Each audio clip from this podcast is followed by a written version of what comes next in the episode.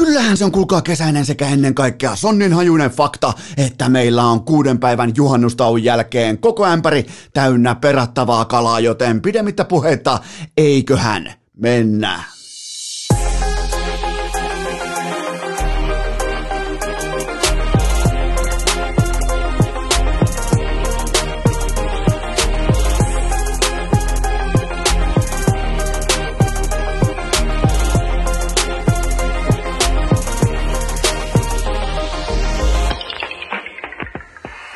Tervetuloa te kaikki mitä rakkahimmat kummikuuntelijat jälleen kerran urheilukästi mukaan. On keskiviikko, kesäkuun viimeinen päivä ja mä en muista enää mun tietokoneen salasanaa, mä en muista enää mun työpaikan tunnuslukua.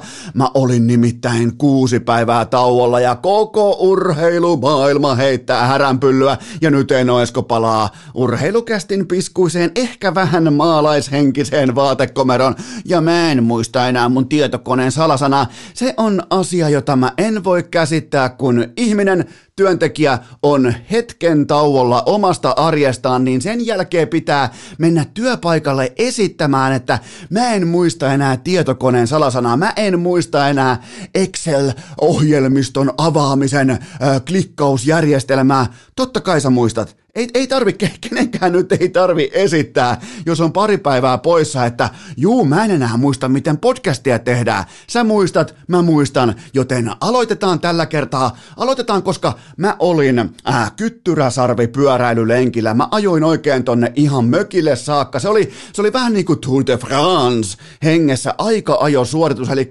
matka oli tasan neljäkymmentäkuusi kilometriä. Paikasta A paikkaan B ei ollut siis lenkki, vaan oli äh, aika niin kuin kohdistettua tykitystä, eli neljäkymmentäkuusi kilometriä, mun aika oli yksi tunti kolmekymmentäneljä minuuttia ja vastaan tuli aivan Iivo Niskasen näköinen, vähän niin kuin vaahto suussa, rullasukset ilman paitaa, ää, ää, kypärässä jotain sinertävää, mikä viittaa voimakkaasti ää, tota Red Bullin väreihin, mutta en oo ihan varma, oliko Iivo vähän samanlaista irvistystä, helvetin moi vauhti, takana tuli jonkinnäköinen coachiskootterin kanssa. Mä, me kohdattiin, niin kuin mulla oli vauhti täysiä eteenpäin, Iivolla oli vauhti täysiä niin kuin mua vastakkaiseen suuntaan, joten mä en ole, ja nythän se vaihtui ihan selvästi mun puheessa jo Iivoksi. Siis en ole ihan varma, oliko kyseessä Iivo tuossa suurin piirtein ää, Vierumäen urheiluopiston lähihaminoilla, mutta silti siitäkin huolimatta on pakko ottaa pitkästä aikaa Iivo mukaan langoille, koska... Sanokaa nyt vittu numero! Mä kävin kaivamassa ihan ohuesti tämän kesän, tämän kevään playoff-numeroita N H L:stä. Vähän niin kuin sellaista... Tein siis, niin kuin kunnon journalisti sanoisi, että tein pohjatöitä, tein, ää, tein data-analyysiä, tein tiedonkeruuta, eli toisin sanoen urheilutoimittajan tapauksessa keskimäärin Suomen lehdistössä. Se tarkoittaa sitä, että menet Twitteriin ja varastat sieltä erilaisia noterauksia erilaisilta analyytikoilta ää, tuolta niin kuin Amerikan markkinasta ja tuoten tänne Suomeen ja printtaat ne lehteen. Eli mä tein tällaista pohjatyötä, joten nyt mä oon tehnyt data-analyysiä. Mä menin vähän tutkimaan, että miten tää Nikita Kutserovin runi, miten tämä kuumuus, miten tämä niinku, ää, lavan kuumuus asettuu koko N H L mittakaavassa ja kuunnelkaapa tämä. Ää, N H L:ssä runkosarjassa, eikö niin, pelataan kahdeksankymmentäkaksi ottelua ja silloinhan jos, jos saa pelata piste per peli, niin se on kahdeksankymmentäkaksi se vähän niin kuin äh, puolimaaginen laadukkaan pisteiden tekijän raja on suurin piirtein piste per peli, eli se on se kahdeksankymmentäkaksi tehopistettä. Se on, niin kuin, se on kovassa arvossa, se on edelleen sellainen niin kuin tietty standardi. Kun sä ylität sen, niin sä oot kuitenkin niin kuin jollain tasolla nykypäivän N H L:ssä, niin tällä ei herra kuin Wayne Gretzky pudotuspeleissä keväinä kahdeksankymmentäneljä kahdeksankymmentäviisi yhteensä kahdeksankymmentäkaksi tehopistettä. Pelejä, mulla oli pakko käydä katsomassa, pelejä oli yhteensä kolmekymmentäseitsemän kappaletta.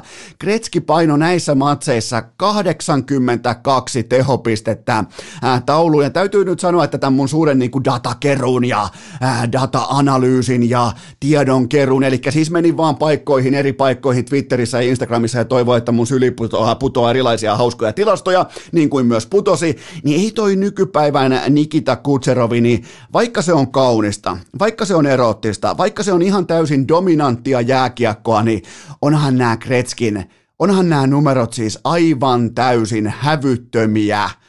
kahdeksankymmentäkaksi tehopistettä kahteen playoff-kevääseen. Ei voi mitään muuta kuin sanoa, että joko kaikki muut pelas humalassa, niin kuin hyvin todennäköisesti myös pelas, tai sitten vaan, että menkää kokeilemaan perässä. Siis onhan toi nyt ihan täysin naurettavaa, että yksi... Ja siis mähän syytän tälleen jälkikäteen ihan avoimesti Wayne Gretzkyä dopingista. Hän käytti tuohon aikaan ö, erittäin kyseenalaista doping-metodia, eli hän harjoitteli jääkiekkoa. Se on mun mielestä, siitä ei ole puhuttu riittävästi. Siitä ei ole, ö, silloinhan jääkiekko oli aidoimmillaan sitä, että kukaan ei sitä harjoittele, kukaan ei ole selvinpäin, kaikki tulee suoraan baarista pelaamaan, pukee ekaa kertaa ikinä varusteet päälle, ja silloinhan syntyy viihdettä, hauskoja juttuja, ja Gretzky harjoitteli harjoitteli, se, se hinkkas luistelua, se hio koko sitä sen kokonaispakettia, joten jä, näin jälkeen suurin piirtein kolmekymmentä neljäkymmentä vuoden jälkeen mä oon valmis syyttämään Wayne Gretzkyä dopingista, koska hän meni tuohon aikaan erittäin kyseenalaisella tavalla harjoittelemaan jääkiekkoa. Se on sen ajan dopingia nimenomaan N H L-jääkiekossa, mutta kahdeksankymmentäkaksi tehopistettä, kolmekymmentäseitsemän tosi peliä, missä kuitenkin yhdeksänkymmentäyhdeksän on, miten se nyt sanois, kohtalaisen tarkasti skautattuna pois. Ää, mutta pois on, mennään oikeastaan ensimmäiseen aiheeseen, pois on myös huuhkajien fanit Pietarista ja koko Suomi on sekaisin. Kaikkihan tietää sen, kuinka paljon mä rakastan lajien välistä vastakkainasettelua, ja tällä hetkellä vaikuttaa voimakkaasti, että meillä on ää, ikuisen jääkiekko vastaan jalkapallo ää, asemassa, tai niinku, meillä on kolmas pyörä mukana, nimittäin tää kolmas pyörä on festivaalijärjestäjät, joten meillä on nyt jääkiekko vastaan, jalkapallo vastaan, äh, festivaalijärjestäjät, äh, tag, äh, tag team, loser leaves down tyyppinen tilanne käsillä suomalaisessa sosiaalisessa mediassa, lähinnä Twitterissä, missä on yhteensä Suomessa noin äh, kaksikymmentäviisituhatta aktiivikäyttäjää, joten muistakaa antaa sille ihan saatanasti painoarvoa jokaisessa lauseen käänteessä, mitä siellä tapahtuu tai ei tapahdu, mutta tuota... Äh, Suomen menestyshullu urheilukansa tarvitsi E M-jalkapallon alkuun suurin piirtein kahdestoista päivä kesäkuuta. Se tarvi äh, yhteisen sankarin, se tarvi yhteisen Batmanin viitan, joka puetaan yhteisille harteille, ja sehän myös löytyy. Se oli huuhkajafanit, ja tämä sama kansa, tämä tarvitsi keskelle kesää yhteisen koronavihollisen, koska korona alkoi uhata mun kesälomaa. Se alkoi uhata mun reissua Vuokattiin, se alkoi, uha, se alkoi uhata mun retkeä Lappiin, joten Suomen kansa tarvitsi vähemmän yllättäen keskelle kesää yhteisen, ja nimenomaan se uhkas myös, tämä korona alkoi uhata mun pitkää dokausreissua terassille. Miettikää. Mä olin valmistautunut menemään koko lomaksi terassille, ja sitten meillä on koronaa tullut Suomeen. Me tarvittiin totta kai yhteinen koronan vihollinen, ja se löytyi huuhkajafanit, jotka palasivat Suomeen siis Pietarista. Joten tavallaan niin kuin huuhkajafanit oppi kerrasta nyt sen, että mitä on yleistäminen, mitä on tavallaan, niin kuin nythän, äh, nythän on aika niin kuin, miten se nyt sanoisi kauniisti, on, on, on aika...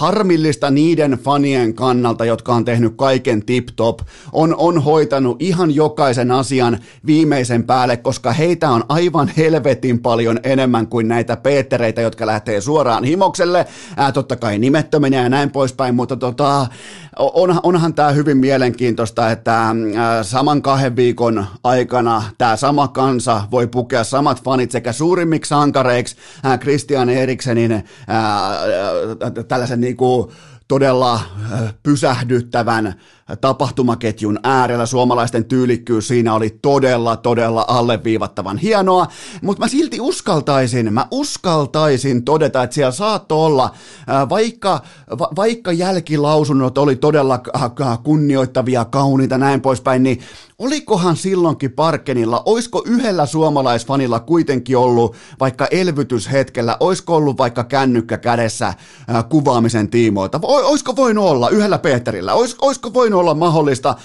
Eihän se tietenkään kiinnostanut meitä, koska kaikki hoiti asiat, muut hoiti asian niin tyylikkäästi. Oli yhteistsäntiä, laulua, Christian Eriksen, näin poispäin, kaikkea tätä. Niin annetaanko me nyt sitten yhdelle Peeterille, joka todennäköisesti myös kuvasi siellä Parkenilla elvytettävää Erikseniä, annetaanko me nyt yhdelle Peeterille sitten tota... tavallaan niin kuin se suurin mahdollinen megafoni, että hei, kaikki on toiminut tällä tavalla. Että unohdetaanko me kokonaan ihan tällainen niin kuin arkimaalaisjärkiajattelu, ja fokusoidutaan täysin siihen, että okei, Peter meni suoraan Venäjän rajalta koronatarttuneena, tai siis ilman karanteeneja korjaan, ilman karanteeneja suoraan Himoksen juhannukseen, niin tekikö siis kaikki huuhkajafanit samalla tavalla? Että o- o- ollaanko me nyt todella oman lomamme tiimoilta niin paniikissa, että me vaahtosuussa aletaan huutamaan pitkin twittereitä, että palloliitto pitäisi polttaa ja lähetetään tappouhkauksia, että se ihan siis ammutaan kuin raketteja ilmaa, että, että tonne, tonne ja vähän myös tonne. Että et näinkö nopeasti tämä suuri pendulumi, tämä niinku suuri vaakakuppi heilataan ää, ku, kuumasta kylmään Suomen kansan keskuudessa, koska aivan jokainen, tämä on nyt faktaa, mä oon tsekannut tämän niiltä faneilta, jotka lähti paikan päälle Pietariin, aivan jokainen Pietariin lähtenyt fani tiedosti etukäteen seuraavat asiat. Kaikki Putinin koronanumerot on uskottavuusasteeltaan samaa kuin tytti yliviikarin matkalaskut. Tartunnan saaminen on erittäin valitettavan erittäin todennäköistä, etenkin jos juoksee viikon huorissa. Ja sitten vielä kohta numero kolme. Aivan jokaisella huuhkajafanilla on viidentoista kuukauden ajalta tiedossa, miten koronan kanssa toimitaan ja milloin ne oikeasti oleelliset hetket ovat käsillä. Eli ne on käsillä juuri nyt. Nyt on karanteeni meneillään aika monilla heistä. Nyt on se tärkein aika. Joten tota, silloin kun lähdetään lain salliessa, lähdetään... lähdetään toteuttamaan omia, omia tota, oikeuksia matkustamisen tiimoilta, niin en mä, mä en vieläkään kykene heittämään kaikkia huuhkajafaneja bussin alle sen takia, että Peter päättää soittaa jostain vitun Himoksen juhannuksesta Iltalehteen, että hei Kati, ja, ja sit jos ei ole, okei, okay, mä en nyt edes lähes, mä, mä en nyt halua edes sanoa ääneen sitä, mitä mä olin sanomassa liittyen tähän, että nimettömiä ää, faneja, joita, joo, mä en edes mene sinne asti, niinku, että nämä niinku valtaa isoimmat lööppitilat Suomen skandaalilehdistössä, mä en edes mene sinne asti, mutta, mutta hypätäänkö me siis Peterin kelkkaa nyt kaikki? Eli, eli kaikki fanit tuli suoraan Pietarista, huorista, rajan yli, kaikilla on korona, kaikki meni suoraan Himokselle.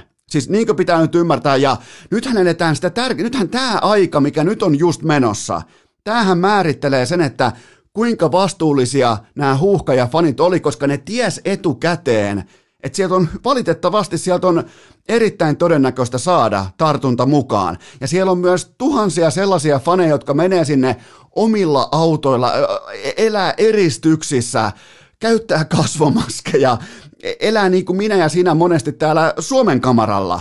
Siellä on myös heitä, joten tota... mä toivoisin tähän, vaikka mä tiedän, että tämä nostattaa tunteita, tämä nostattaa ja, ja, ja Twitter on hauska paikka, kun siellä voi kirjoittaa sata neljäkymmentä merkkiä kovia, kovia lausuntoja, niin olisiko kuitenkin, ihan katsotaan siitä polarista, otetaan vaikka, jokainen ottaa vaikka ää, kaksikymmentä sydämenlyöntiä alemmas ja katsotaan vaikka tämä viikko, tarkastellaan tilannetta, tuleeko jatkotartuntoja, jos ei tule, niin voidaan todeta, että Että et, et nämä niinku raja-asemalla Kymsoten äh, tota, tarkastamat fanit, niin, niin ne onkin itse asiassa hoitanut karanteeninsa tyylikkäästi. Mutta ei enää, ei varma. Mä, mä oon ihan pommin varma siitä, että ne ei tule saamaan siitä ikinä mitään kehua, koska Peter lähti Himokselle. Yhtään tätä niinku tilannetta vähättelemättä, mutta olisiko i- ihan ripaussykkeitä alas? Et, sopiks kaikille? Koska kaikki fanit, ne ties, mitä tuleman pitää. Ja, ja nyt Suomen kansa, koska meidän, mun lomaa uhattiin, niin me ollaan niin vitun vihaisia nyt jollekin, koska meillä on yhteinen vihollinen, ja se on huuhkajafanit just nyt tällä hetkellä.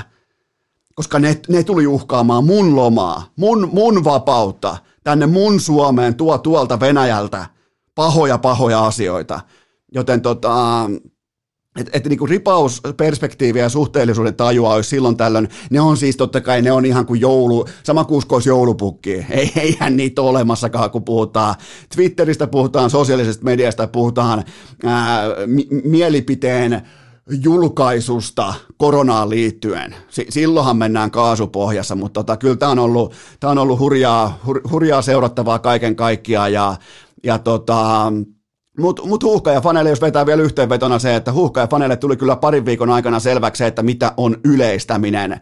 Ensin he kaikki oli suurimpia urheilusankareita, tyylikkyyden esikuvia, ja sen jälkeen pari viikkoa eteenpäin, niin heistä jokainen on tullut, tuonut jonkinnäköisen devariantin ää, Pietarista Suomeen. Ja, ja tätä on yleistäminen, mutta mä en kuitenkaan, mä en pysty hyppäämään siihen kelkkaan, että meillä on joku vitun pe- nimetön Peter jossain eh, himoksella, jossain perkeleen jämsässä, ja se määrittelee narratiivin, miten huuhkajafanit on tai ei ole hoitanut omia karanteenejaan. Siinä on mun bottom line tähän asiaan. Hyvä. Stanley Cupin finaalit vuosimallia kaksikymmentä kaksikymmentäyksi, ja mä kysyn teiltä yhden asian näin päin pedattuna. Minkä yhteisen nimittäjän löydät seuraavista finaalipareista viimeisen vuoden ajalta? Nyt vähän laajennetaan lajikavalkadia. Nämä joukkueet kuuluu seuraavasti. Tampa Dallas N H L:stä, Lakers Miami N B A:sta, Dodgers Rays M L B:stä, Chiefs Buccaneers N F L:stä, Lukko T P S S M-liigasta ja nyt sitten N H L:stä Tampa Montreal. Ää, tässä on kuudet finaalit. Ja vain kuudella joukkueella on piisannut arkitason luottoluokitus voittamiseen. Vain kuusi joukkuetta pystyy antaa takuut pöytään. Vain kuusi joukkuetta pystyy tuomaan arkitakuut pöytään. Siellä ei ole jossittelua, siellä ei ole alistuskonjunktioita, että jos tai mikäli tai kenties tai ehkä vaan. Siellä ollaan ihan straight business, joka päivä ihan perusarkitason suoritus riittää mestaruuteen, kuten vaikkapa vuosi sitten tai puoli vuotta sitten Tampalla, Lakersilla, Dodgersilla, ää, nyt sitten Buccaneersin ää, tota, suoritus Super Bowlissa, Lukko dominoiva ää, kevät S M-liigassa, ja nyt on aika paljon tuttuja elementtejä Tampan ja Montrealin finaalisarjassa. Vaikka mulla on lippakäyränä, mä haluan, että Ika Lehkonen voittaa, mä haluan, että Arsi voittaa, Joppe voittaa, Jebu voittaa, mutta kun mun haluilla tässä kohdin on yhtä paljon merkitystä kuin jonkun vitun Peterin lausunnoilla jostain himokselta, joten tässä on pelottavan paljon tuttuja elementtejä nyt samassa kattilassa, eli käydään vielä läpi se, että mihin tällainen niinku, öö, feikkitakuiden ja jossittelutyyppisten retoristen valintojen niin kuin, mihin se paketti koostuu nyt näiden hävinneiden osapuolien saralla viimeiseen suurin piirtein kalenterivuoteen. Eli Dallas, no jos Heiskanen jatkaa liitoaan ja Hudobin seisoo päällään. Miami Heat, jos Jimmy Butler tekee jokaisessa ottelussa neljänkymmenen paunan triplatuplan. Tampa Bay Rays, jos syöttäjäosaston leveys piisaa seitsemän ottelun sarjassa Dodgersia vastaan, ei piisannut ja managerikin oli vähän pihalla. Kansas City Chiefs, jos se pystyy pystyy suojaamaan Patrick Mahomesia riittävästi Super Bowlissa Tampa Bay Buccaneersin pass rushia vastaan. No ei pystynyt, koska siellä oli loukkaantumisia. Ja sitten vielä H C T P S, jos varaveskari, varaveskari Karri Rämö ottaa edelleen kaiken kiinni. Miettikää kuinka jättimäisiä jos sanoja. Siinä on kolme kirjainta. Ja, ja ne määritteli koko nämä ottelusarjat. Joten meillä on isoja, giganttisia jos... Öö, Jos sanoja mukana nyt tässäkin keväässä, tässä kesässä, eli tota...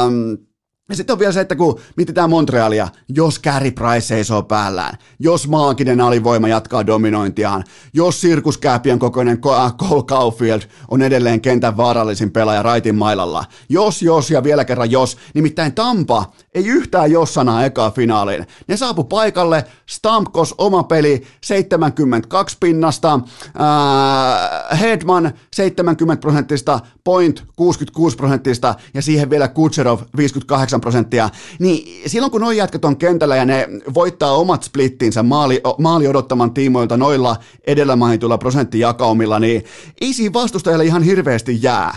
Si- siinä ei niin kuin, kun vedetään lyhyttä tai pitkää tikkua, niin, niin, niin siellä ei joku pelkkää lyhyttä tarjolla. Ton jälkeen, jos nämä neljä supertähtää kirjaa itselleen tollaset niinku splitit maaliodottaman tiimoilta omissa suorituksissaan, joten se oli ykkösfinaalin osalta kauppa oli kiinni jo niinku oikeastaan välittömästi sen jälkeen, kun huomattiin se, että kuinka paljon Tampa pystyy suorastaan vyöryttämään Montrealin yli tota ihan arkitason luottoluokitukseen perustuvaa jääkiekkoa. Ja sitten taas niin kuin loistavan kevään pelannut Nick Suzuki, joka mun mielestä ansaitsee kaiken hehkutuksen.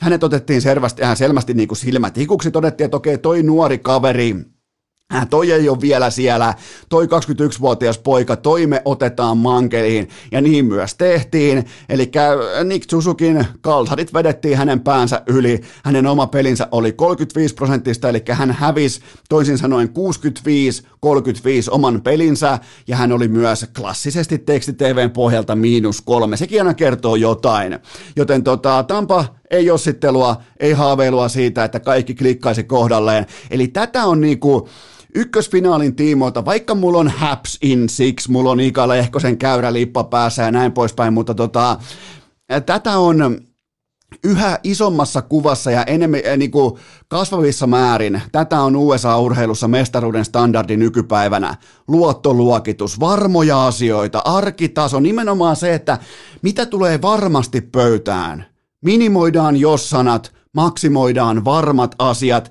ja valitettavasti nyt mun Montreal-poiminnan kannalta, mun Canadiens in Six-poiminnan tai pohdinnan kannalta, Ika Lehkosen käyrän lipan kannalta, niin valitettavasti tää Tampan varmojen asioiden kavalkaadi, se on aivan perkeleen hyvä. Vasiljevskistä Kutšeroviin, Pointtia, Stamkosia. Siellä voi vaikka killon olla sivussakin tokan finaaliin, ja kukaan ei huomaa mitään, joten ne varmat asiat, kun taas Montrealin voittaminen perustuu siihen, että tulee...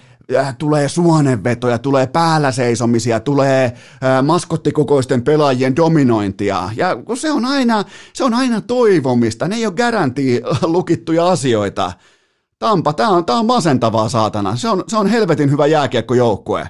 Se, se, tätä, tätä, tätä on laatu, tätä on oikeasti laatu U S A-urheilussa nykypäivänä, ja tota, tästä on myös esityksenä nimenomaan, tai, tai niin kuin todisteena N H L-mestaruudet vähän lähiaikoina, N B A-mestaruudet, N F L-mestaruudet, näin poispäin, joten tota, Tampa asettuu tähän samalle jatkumolle valitettavasti, ja nyt täytyy vähän alkaa suoristamaan lippalakkia, koska tasoero ykkösfinaalissa oli huumaava. Keskiviikon urheilukääst! Viikon ainoa tosissaan tehty jakso. Tähän välikköön mulla on teille huippunopea kaupallinen tiedote, jonka tarjoaa Elisa Viihde Viaplay, eli kaikki N H L:n Stanley Cupin finaalit suomeksi selostettuna, totta kai suorina lähetyksinä. Miettikää, ei ole mikään niin hienoa kuin kääntää kalenteria heinäkuulle, ja ei muuta kuin keskellä yötä.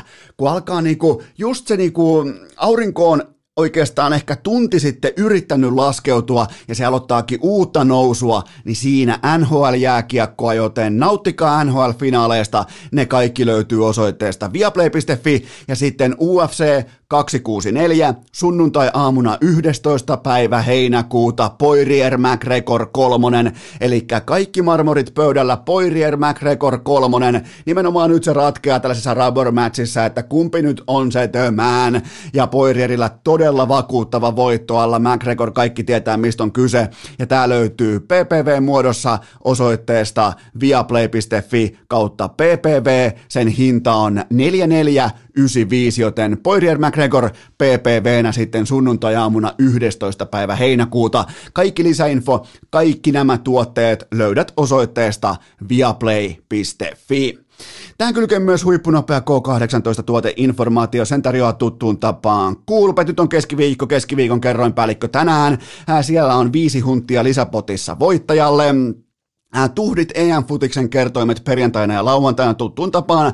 Gulbet lähtee havittelemaan markkinatoppitarjontaa teille Gulbetin asiakkaille. Stanley Cupin finaalien kertoimet myös Gulbetilta. Mulla on sinne myös yksi kohdepoimintaa.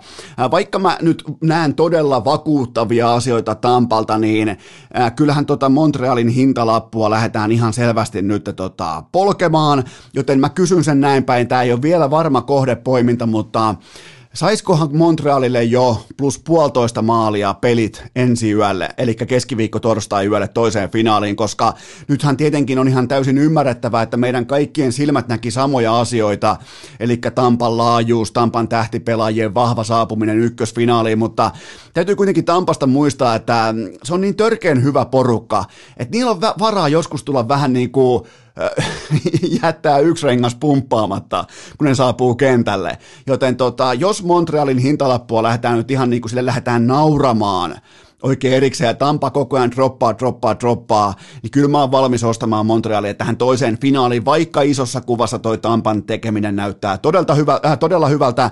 Kaikki kampanjat, kaikki lisäinfo Gulbetin sivustolta, kaikki pelaaminen maltilla, älykkäästi ja totta kai koo kahdeksantoista. Urheilukääst!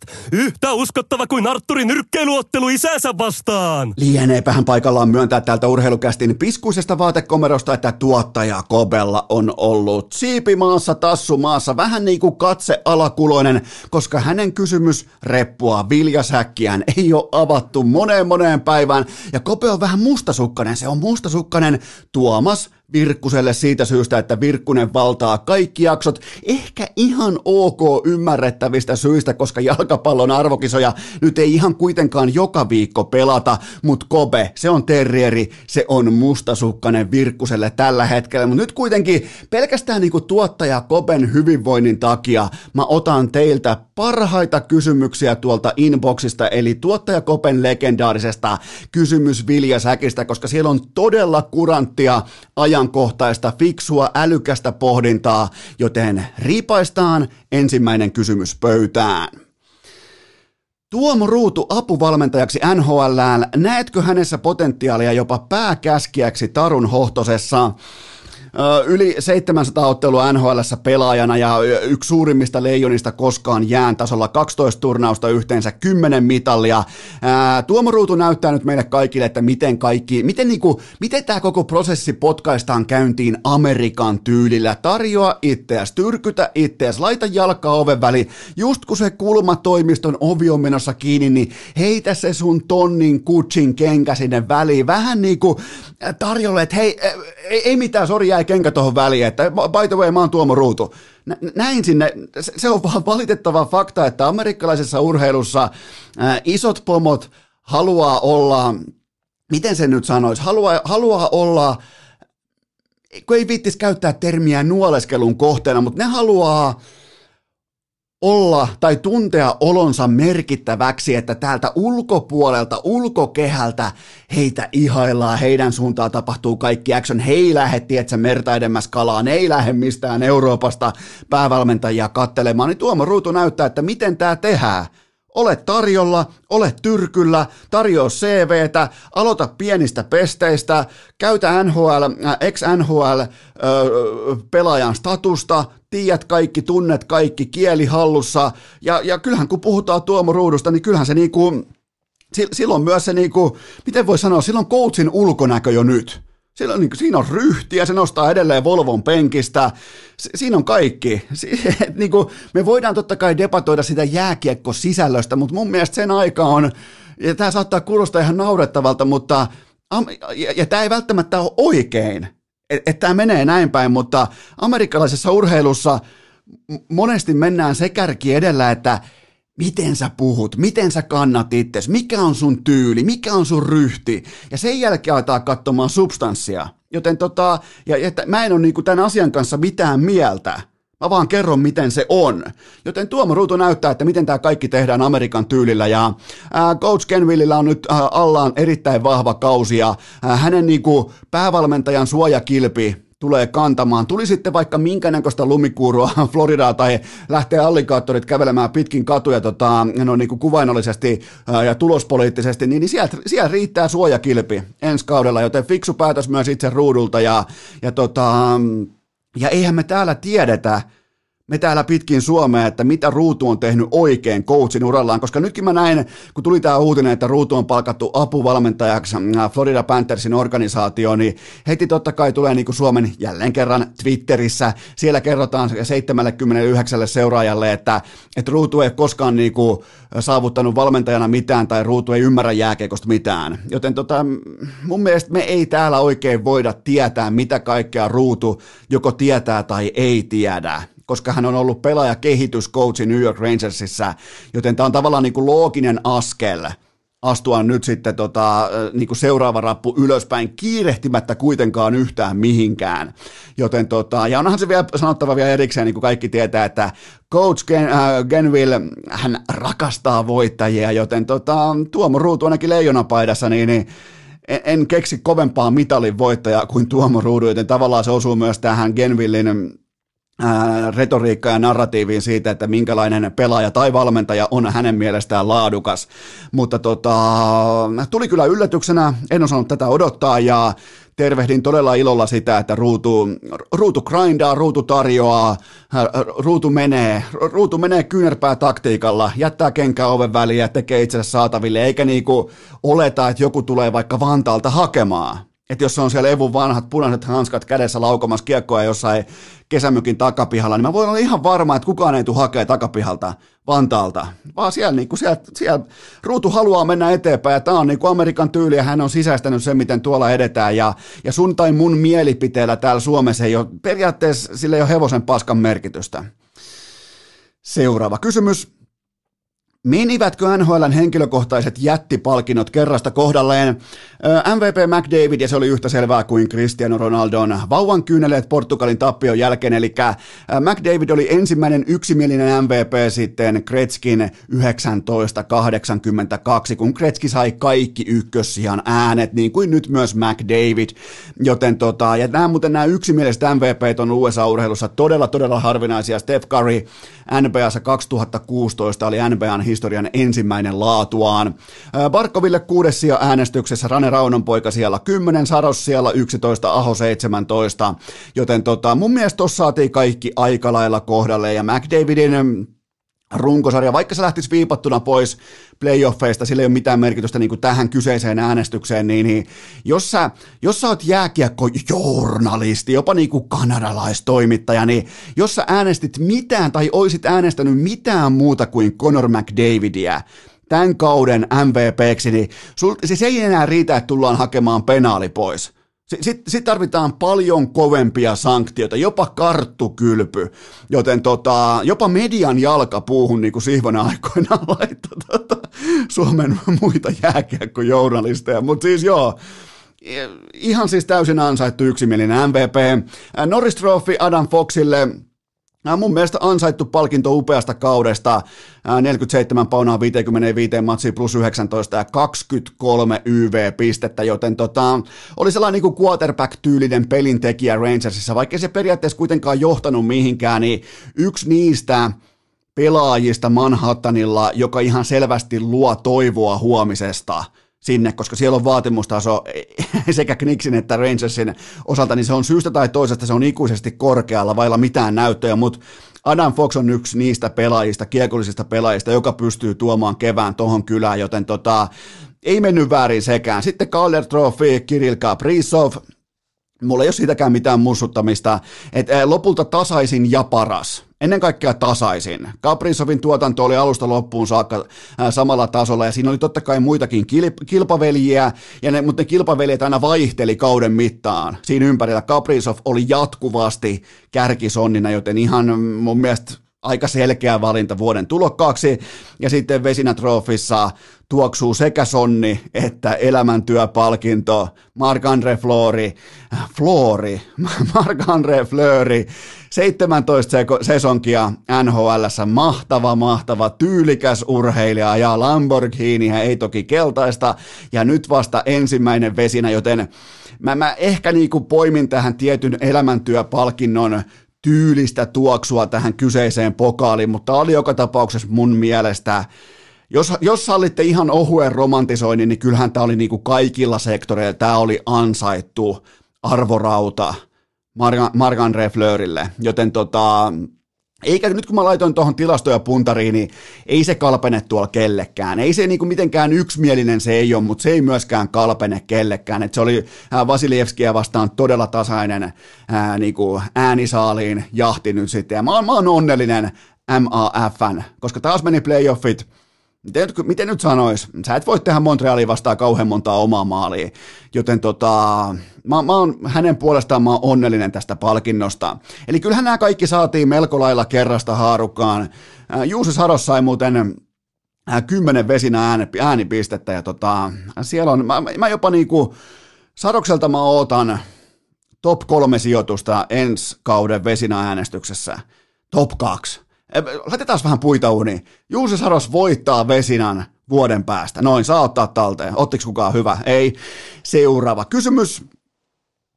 Mistä Ryan Nugent-Hopkinsin kahdeksanvuotinen jatkosopimus kertoo ja miten se vaikuttaa Puljujärven tulevaisuuteen?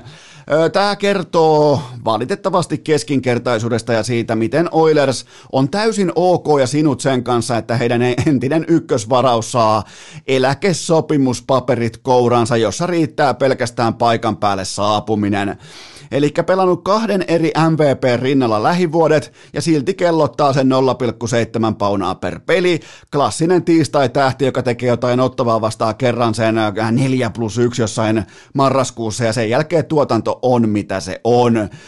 Ja tämä valitettavasti tämä vaikuttaa myös Puljujärveen, koska diilissä on Oilersin kannalta mun mielestä täysin käsittämätön no, no move klausaali mukana, eli häntä ei voi liikutella kahdeksan vuotta. Herra Jumala, Nugent Hopkins on kolmekymmentäkuusivuotias, kolmekymmentäkuusivuotias kun tämä sopimus loppuu, ja hänellä ei ole siis nyt edes, mä en niin kuin nyt pysty edes, kun hän on primissaan, mä en nytkään pysty häntä niin kuin luettelemaan mitenkään niin kuin merkittävien pelaajien joukkoon N H L:ssä, puhumattakaan, että nyt se käyrä lähtee laskuun automaattisesti, isä aika kolkuttaa ovea. Et tota, ihan siis mun mielestä täysin käsittämätön sopimus. Seuraava kysymys. Uskotko, että Suomen televisiosta tulee vielä joskus koripalloottelu, jota ei selosta Kristian Palotie? Oh, tässä tää tuli tämä kysymys Palotien härkäviikkojen aikana, eli ensin tuli vaikka illasta tuli kaksi naisten E M-koripallon ottelua ja sen jälkeen vielä yöllä yksi tai kaksi N B A-matsia, niin tota, on kova on ukko. Täytyy sanoa, että helvetin kovassa tikissä on Palotie rahaa. Virkkaa, ai että, jotenkin niin kuin mä sytyn, se on kesäinen ääni, kun Palotie huutaa rahaa, joten tota, mutta onhan se ihan kylmä fakta, että parhaat on useimmiten parhaita siksi, että ne tekee muita enemmän ja ne on muita enemmän saatavilla, joten tota, Palotie on tämän sinivalkoisen palloilumaan, hän on tämän maan koripalloääni. Ja hän kuuluu sinne, joten tota, on kyllä, kovia on härkäviikot, mutta ei niinku, tasossa ei näy yhtään, ihan käsittämättömällä. Mun, niinku, mun olisi tosi vaikea latautua vaikka päivän kolmanteen tai jopa neljänteen matsiin, silleen, että silti pystyy syttymään johonkin niinku palloskriiniin, jota, jota suorittaa joku duck and drop-offi, joku niinku drop-out-pelaaja, jolla ei ole mitään käyttöä N B A:ssa, niin Palotie löytää siitäkin fyrkkaa, joten tota, on, on kova on ukko. Seuraava kysymys. Kuka on tällä haavaa N B A-pudotuspelien M V P? Kyllä se on pakko olla ehdottomasti DeMarcus Cousins. Hänelle nimittäin ehdittiin maksaa kahdeksankymmentäkuusi miljoonaa dollaria ennen kuin me kaikki saatiin kirkkaissa valoissa yhdessä tietää, että Boogie ei osaa koripallon vapaaheittosääntöä. Miettikää, työnantajat, multimiljardöörit ehti maksaa Cousinsille kahdeksankymmentäkuusi miljoonaa dollaria ennen kuin tämä kävi ilmi. Eli Cousins ei tiedä, että pallon pitääkään vapaaheittoprosessissa osua korirautaan. Mä, mä, tota, joo, ei, mä, mä en siis, joo, kyllä. Ilman Palotieta mä en varmaan enää edes katsoisi näitä pelejä. Jos ei se tulisi tasaisin väliin, ei tulisi rahaa tai fyrkkaa, niin mä en, niin kuin, mä en pystyisi tätä hevonpaskaa katsoa, mutta, mutta tota, kyllähän niin kuin, tämän kesäkauden M V P tulee olemaan se, joka pysyy loppuun saakka ehjänä. Tämä todennäköisesti tämä N B A-mestaruus tulee ratkeamaan valitettavasti sillä tavalla, että että se, joka on viimeisenä terveenä, se myös voittaa. Eli nyt siellä on Trae Youngin nilkkaa ja viimeinen Giannis Antetokounmpon polvi meni pahasti ja näin poispäin, joten tota... Ja kohta varmaan tulee vielä Estradille sitten itse LeBronikin kertomaan, että hän pystyy ennustamaan kaiken. Hän, hän tiesi etukäteen kaiken, mitä tulee tapahtumaan, kun pelataan. Harjoitetaan ammattia, josta maksetaan parhaimmillaan neljäkymmentäviisi miljoonaa dollaria per kausi. Että sitä on niinku liikaa, kun sitä pelataan joka toinen päivä. Kohta tulee Lebron. Lebronin twiitti on jo lähestymässä. Mä, mä aistin sen. Se on kuin, joo kyllä, se, se, joo, se on vähän niin kuin... Vähän niin kuin vesi lähtee, vesi lähtee vaikka merellä rannasta valumaan tota alaspäin kohti merta tai niin kuin lähtee laskeutumaan, kun kuu lähenee maapalloa. Joten mä, niin kuin, mä pystyn jo aistimaan LeBron Jamesin äh, erittäin hurskastelevan twiitin siitä, kuinka hän tiesi. Hän, nyt kun fokus pitää kääntää hänen tietoisuuteen siitä, miten hän tiesi, että kaikki tulee loukkaantumaan. Se on, mieti, kun sä oot joku polvileikkauksessa, jos sä oot N B A-supertähti, oot polvileikkauksessa jossain niinku paikallisen huippusairaalan pedillä ja, ja LeBron tulee tanssimaan sun petis päälle siihen, että minä tiesin, että sä loukkaanut, minä, minulla oli tästä tietoa jo puoli vuotta sitten. Seuraava kysymys. Mikä selittää Robert Heleniuksen nousun Tallinnan lähiökapakasta Las Vegasin kirkkaisiin valoihin vielä kolmekymmentäseitsemänvuotiaana? Eli vastaan asettuu nyt sitten kivenkova Adam Kovnacki Puolasta. Todella odotettu uusinta ottelu, missä Helenius sokeras. Just silloin, kun korona alkoi sillä viikolla globaalisti, varsinkin Euroopan tasolla, globaalisti Euroopan tasolla, tota hevonpaskalausetta ei kovin moni pysty kehittämään omassa päässään, mutta siis äh, silloinhan äh, Helenius voitti Kovnacin Ju- juurikin silloin, kun korona lähti kovaan liekkiin, eli silloinhan elettiin toisin sanoen vuotta kaksituhattakaksikymmentä, ja se oli, se oli pakko olla silloin myös maaliskuu, joten tota, äh, Helenius on, jos, jopa, jopa, jopa mäkin tiedän, miettikää, mulla ei ole mitään nyrkkeilylähteitä, mutta silti jopa mäkin tiedän, että Helenius on alkanut elää edes orastaen urheilijan elämää, eli niinku piti syödä siipiä ja muuta paskaa kolmekymmentäseitsemänvuotiaaksi saakka, jotta se ymmärsi. Siis kaikkien aikojen laiskin, laiskan pulskea, hevonpaskaharjoittelija. Ja, ja nyt sitten niin kuin, nyt, nyt kun tajuaa sen, että hetkinen, isä aika koputtaa ovea ja, ja niin kuin talenttinsa puolesta olisi pitänyt olla näissä jätti-illoissa, pääkortilla, pääotteluissa jo viimeiset kymmenen vuotta, mutta ei ole koskaan ollut ur, huippurheilija.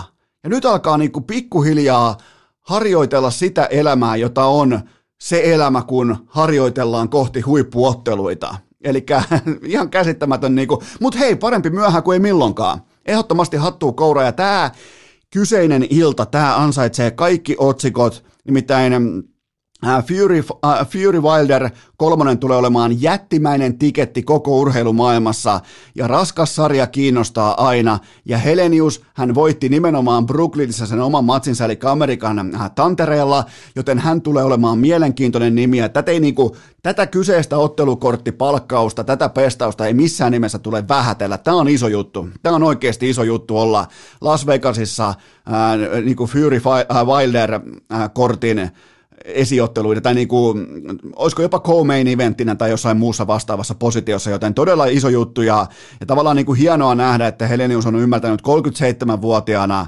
että tota, et, et, et, pitäisikö kuitenkin vähän niin kuin myös urheilla, että niin kuin talenttinahan toi on aina ollut todella, todella laadukas, ja, ja sen puolesta pitäisi olla jo monta, monta vyötä pitkin seiniä, mutta kun ei ole, koska ei koskaan sinällään urheilu ei ole kiinnostanut.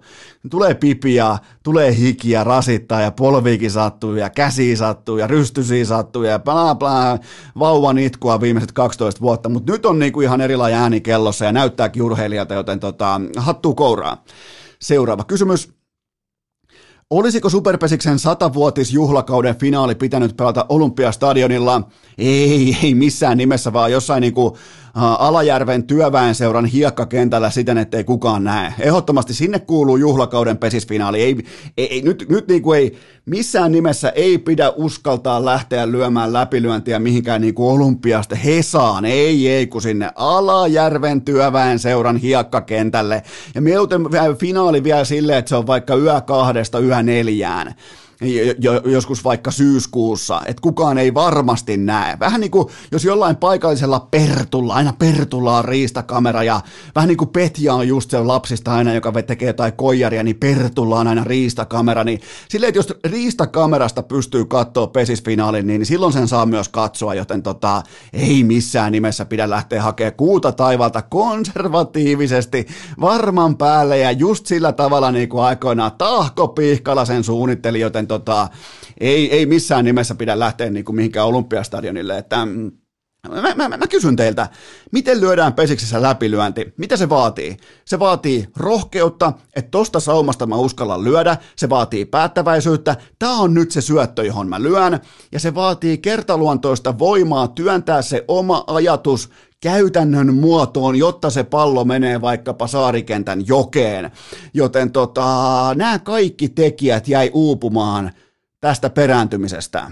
Joten mä, niinku, mä ymmärrän, että uudet asiat on jännittäviä. Varsinkin pesisjuntti kansalle, älypuhelimet, sähköinen bussilippu ja se, miten vaikka jossain navigaattorissa voi olla naisen ääni, joka opettaa suojaamaan autoa.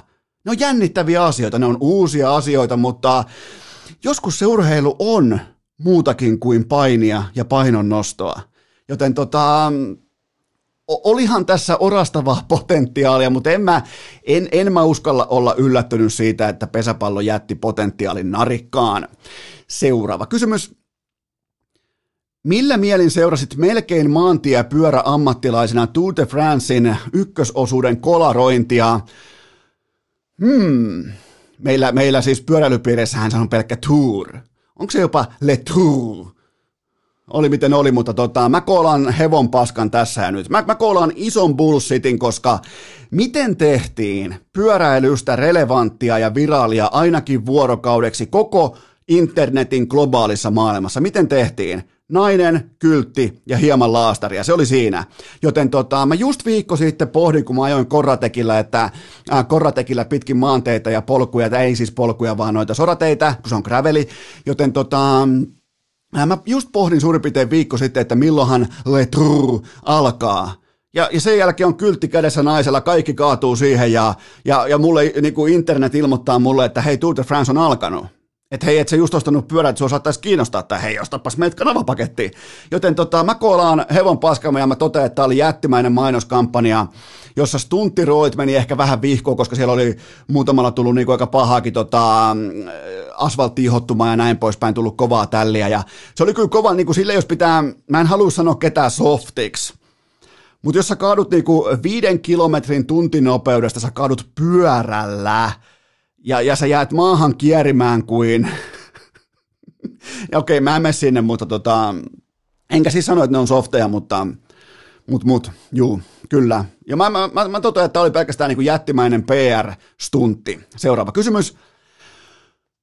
Oliko James Conradin heitto koko vuoden sykähdyttävin urheiluhetki? Ja vaikka siis kyseessä onkin olkalaukkuvaellus, niin olihan toi nyt kytkimen määritelmä. Siis sun on pakko tehdä houlin vani, jotta sun frisbeegolf-turnauskilpailu menee jatkoreihille, jatkohäkeille, jatkokatiskoille, mikä helvetti se termi nyt onkaan. Niin tota, jos sä heität siihen kohtaan houlin vanin, ja siellä on koko yleisö, kaikki on pakkautunut siihen juhlimaan sen toisen pelaajan voittoa, turnausvoittoa, ja sä nakkaat siihen houlin vani, milloin sua ei mikään muu pelasta kuin houlin vani, niin tota, äh, kyllähän toi on niinku kytkin poliittisesti varmaan kovinta hevonpaskaa, mitä myös olkalaukkuvaelluksessa voidaan tehdä. Että tota, ja mun lähtee vielä erillishatun nosto tuomareille, jotka juhlii ja juoksee ympäri kenttää niiden. Mun oli pakko kysyä Väinö Mäkelältä, että et, et, ketä nämä jätkät oli? Että oliko noi tuomareita, ketkä juoksee siellä ympäristä katiskaa ja heiluttaa vihreitä ja valkoista lippua ää, käsissä ja näin poispäin, niin tota, joo kyllä, ne on siis, ne on spottereita. Ne on niitä, jotka määrittää sen frisbeen niin kuin laskeutumispaikan. Eli käytännössä siis lajin tuomareita, niin ne halaa siellä ja itkee saatana, niin kuin, niiden pitäisi olla tuomareita. Ja niin kuin jonkinnäköisesti, tuohan pelataan kuitenkin niin kuin ihan oikeista rahapalkinnoista, jos niin kuin pitäisi olla jotain integriteettiä, niin eihän nyt houlin vani, miettikää jossain Augustassa, Tiger is back ja se lyö houlin vani, niin miettikää, että Augustan tuomarit lähtis juokseen sinne viheriölle, tekis joku kahdeksankymmentävuotias erittäin valkoihoinen pappa tekis, tekis tota vatsaliuun siinä Tigerin hole in onen jälkeen, joten tota, et si, siinä ehkä niinku, mutta ehkä se kertoo sitten, että kuinka iso suoritus se oli ja, ja tota, kyllä olkalaukkuvaellus, aina sanonut, hieno mahtava laji, hieno, hieno hieno laji. Seuraava kysymys. Mikä oli taannoin ensireaktiosi, äh, ensireaktiosi Allun potkuihin ensestä? Mm, potkut ja potkut, mutta niin no, jos ei sopimusta jatketa, niin tehdään sat silloin ulkona ja näin nyt, näin nyt kävi. Ja tota, käytännössähän tämä oli niinku erittäin odotettu lopputulema keväällä kaksituhattayhdeksäntoista alkaneelle saagalle, ja se on tavallaan harmillista, että viimeisen sataman sijainti oli ihan kaikille koko ajan selvä, mutta se matka oli jotenkin niinku täysin tyrmistyttävää urheilujohtamisen näkökulmasta. Elikkä, ja se nyt ilman Allua, niin eihän uusi ensi puhuttele ainakaan mua millään tasolla, mutta Robu Johnson ilmoitti, että tämä uusi ensi tulee olemaan todella kova, että tämä on nyt Hades ja kumppanit, että tämä on todella kova, joten kyllä mä taidan antaa Robun kunniaksi. Robu ei ole koskaan ollut, se on, se on nyt C S:ää seurannut neljäkymmentäkahdeksan vuotta ja se ei ole kertaakaan ollut väärässä. Paitsi joskus omien vaatteidensa kanssa, miettikää ei kunnioita isoa finaalia, laittaa Havaji-paidan ja aurinkolasit selostamoon samaan aikaan kuin Tampalla on bussirahastajan liivi. Mä en, niinku, mä en näitä niinku alisuorituksia mä en pysty käsittelemään, mutta tota, annetaan Enselle kuitenkin toinen shotti sen takia, että Robu ilmoitti, että tämä uusi Ense. Tämä on kova, mutta kyllähän toi niinku allun, allun... Ken- potkiminen, allun kenkää saaminen, ulosheitto, sopimuksen jatkamattomuus, minkä termi nyt haluatkin sille niinku keksiä sitten omassa päässäsi, niin tota, tavallaan niinku, se on, se on aina urheilussa harmillista, kun johtajuus johtaa siihen tilanteeseen, että joudutaan tekemään se kaikista todennäköisin vaihtoehto, mutta pari vuotta liian myöhään. Näin se voi melkein tiivistää. Seuraava kysymys. Minkä arvosanan annat Juha Malisen paitavalinnoille Ylen E M-studiossa tähän saakka? Itse asiassa Malinen on vähän niin kuin Pasilan oma, Juha Malinen on ikään kuin Pasilan ikioma versio supermiehestä, mutta Malinen tosipaikassa hän ei ryntää puhelinkoppiin vaihtamaan viittaan iskansa, vaan hän juoksee kahdeksankymmentäluvun kirpputorille, juoksee sen niin kuin alennusmyyntihyllystön läpi ja sieltä jää joku paita, todennäköisesti joku ehkä vähän syväeroottinen, joku pastellin sävyinen kauluspaita jää päälle ja Malinen samoilla höyryillä juoksee ehkä vähän otsahikisenä Ylen jalkapallostudio ja mulla alkaa olla myös vähän sellainen tuntuma, että Malinen asuu Ylen Pasilan niin kuin betonibunkerissa ja aina kerran, kellon tarkasti kerran kahteen vuoteen, nyt mä vähän ihmettelen tätä, kun on erittäin niin kuin poikkeuksellinen pariton vuosi, mutta joka tapauksessa keskimäärin kerran kahteen vuoteen Malinen tulee pois sieltä pommisuojan bunkerista ihan täysin niin kuin tilaamatta, ilmoittamatta ja ei muuta kuin suoraan studioon, kahdeksankymmentäluvun kirpputoripaita päällä ja tuntemaan asiaa, kertoo miten jalkapallo lepää ja mä ostan sen, joten tota, ja mä lupaan jo nyt, että mä tuun käyttämään termejä ylevero takas, ja mä tuun olemaan äärimmäisen pettynyt ja erittäin äänekäs sinä päivänä, kun Malinen ei ole enää mukana Ylen asiantuntijaryhmässä jalkapallon arvokisoissa. Mä tuun olemaan silloin äärimmäisen äänekäs sekä pettynyt, koska mä en ole valmis siihen päivään. Onneksi sitä päivää ei tulossa ainakaan seuraavaan viiteenkymmeneenkuuteen vuoteen. Pidetään petauko ja sen jälkeen Tuomas Virkkunen. Keskiviikon urheilukääst, kun hieman hitaampikin ymmärtää, että tämäkin viikko sujahti keskelle lahjetta. Tähän välikköön mulla on teille kuitenkin huippunopea kaupallinen tiedote ja sen tarjoaa Polar, eli polar piste com.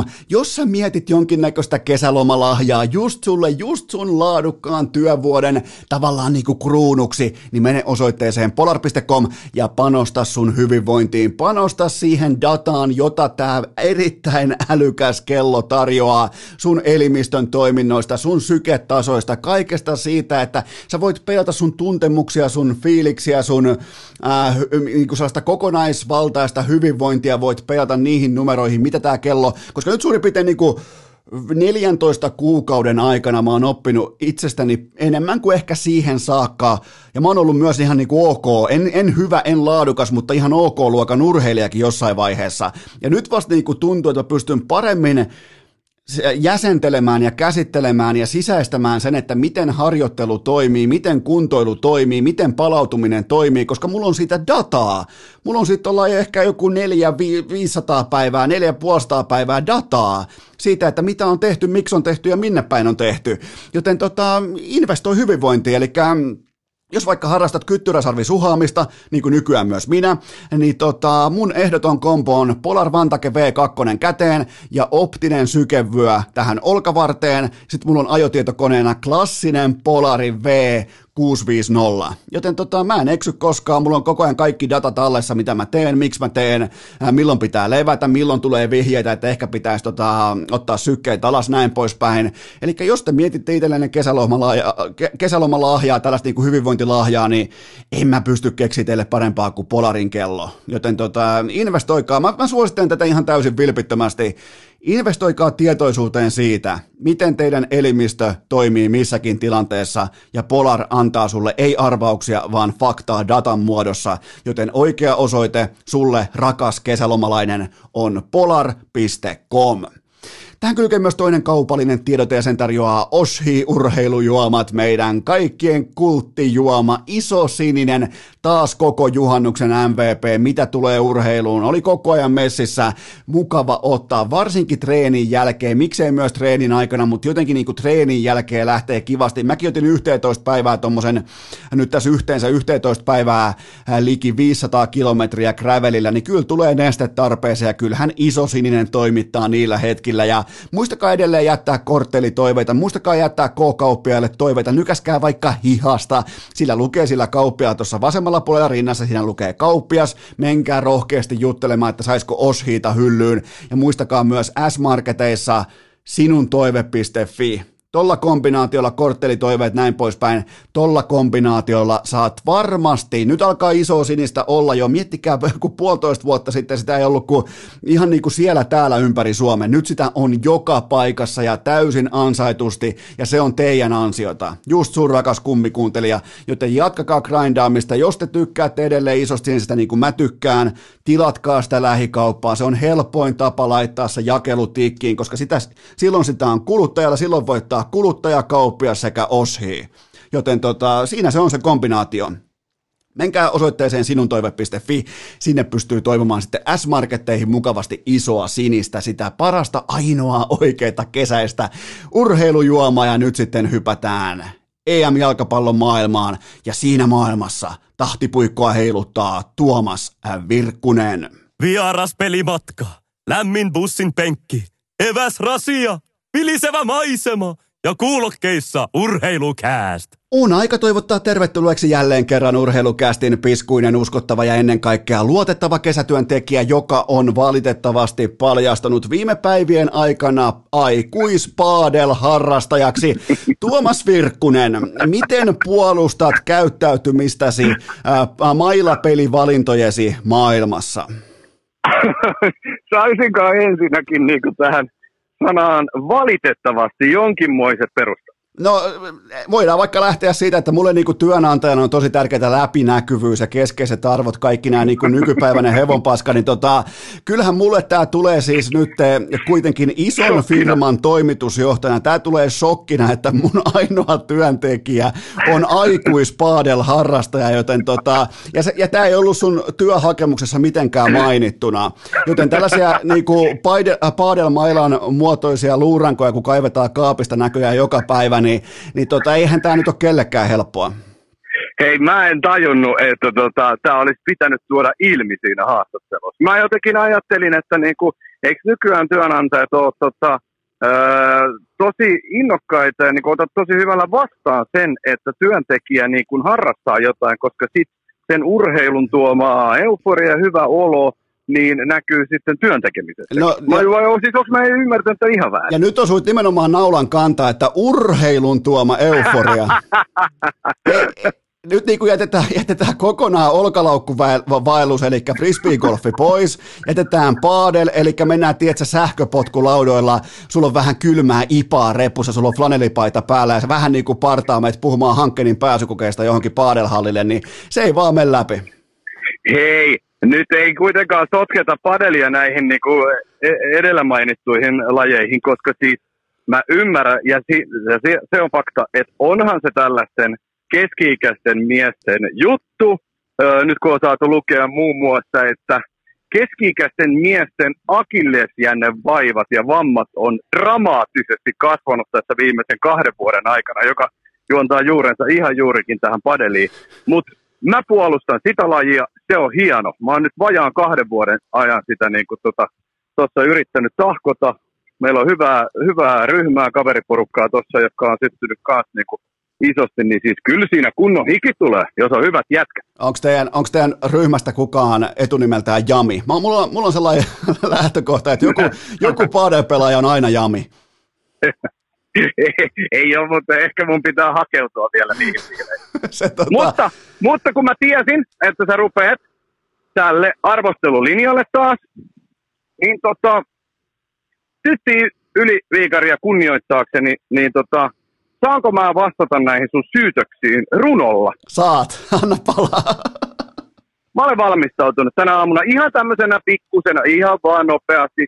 kyhäilty Mut... öö, runo, mutta kuitenkin suurta johtajaa Tytti Yli-Viikaria niin kunnioittaakseni, niin pieni runo näihin syytöksiin. Mutta hei, ennen kuin aloitat runon, niin mä totean vaan, että olen varovainen, koska Yli-Viikarin kohdalla runoilu johti potkuihin, joten tota... joten tota... An, an, est, Tämä on testi, tämä on testataan. Est, est, Estradio nyt sun. Upea peli tuo Paadella. Helpompi onnistua kuin pilkulta ala Chris Waddell. Ainoa, minkä silti osaan, on lobby. Tuli paskaranskan matkalle onneksi stoppi. Biporaa bandehaa, hienoja lyöntejä tarjoaa padelpeli. Toimii paremmin kuin unelma Ronaldon vapareista, jotka vain hetken pienen eli. Se oli lyhyt ja ytimekäs. Herra, ootas mä laitan täältä. Aivan käsittämätön. Uskomaton hetki. Tämä oli varmaan yksi urheilukästin ehkä niin kuin historian suurimmista hetkistä. Ja täytyy niin kuin itse runoilun harrastajana täytyy nostaa hattua, että sä olet ihan selvästi niin kuin miettinyt flowta, olet miettinyt rytmitystä, kaikkea tätä, joten tota... Mä, mä, mä, pitää, nyt, pitää nyt, kun sä, nyt kun sä, hei, nyt kun sä vedit runokortin pöytään, niin mä hyväksyn, mä hyväksyn työnantajana, mä hyväksyn sun paadel-luurangon siellä kaapissa. Ai, ai, ai, ai, osasinko vetää oikeista naruista? Osasit vetää oikeista naruista, ja kyllä niin kuin näkee, että Virkkunen on juhannuksen jälkeen täynnä virtaa, vaikka et saanut vissiin viimeinen aikojen kunnon unta. Mikä se oli? No siis mä kyhäinen tätä runoa kato.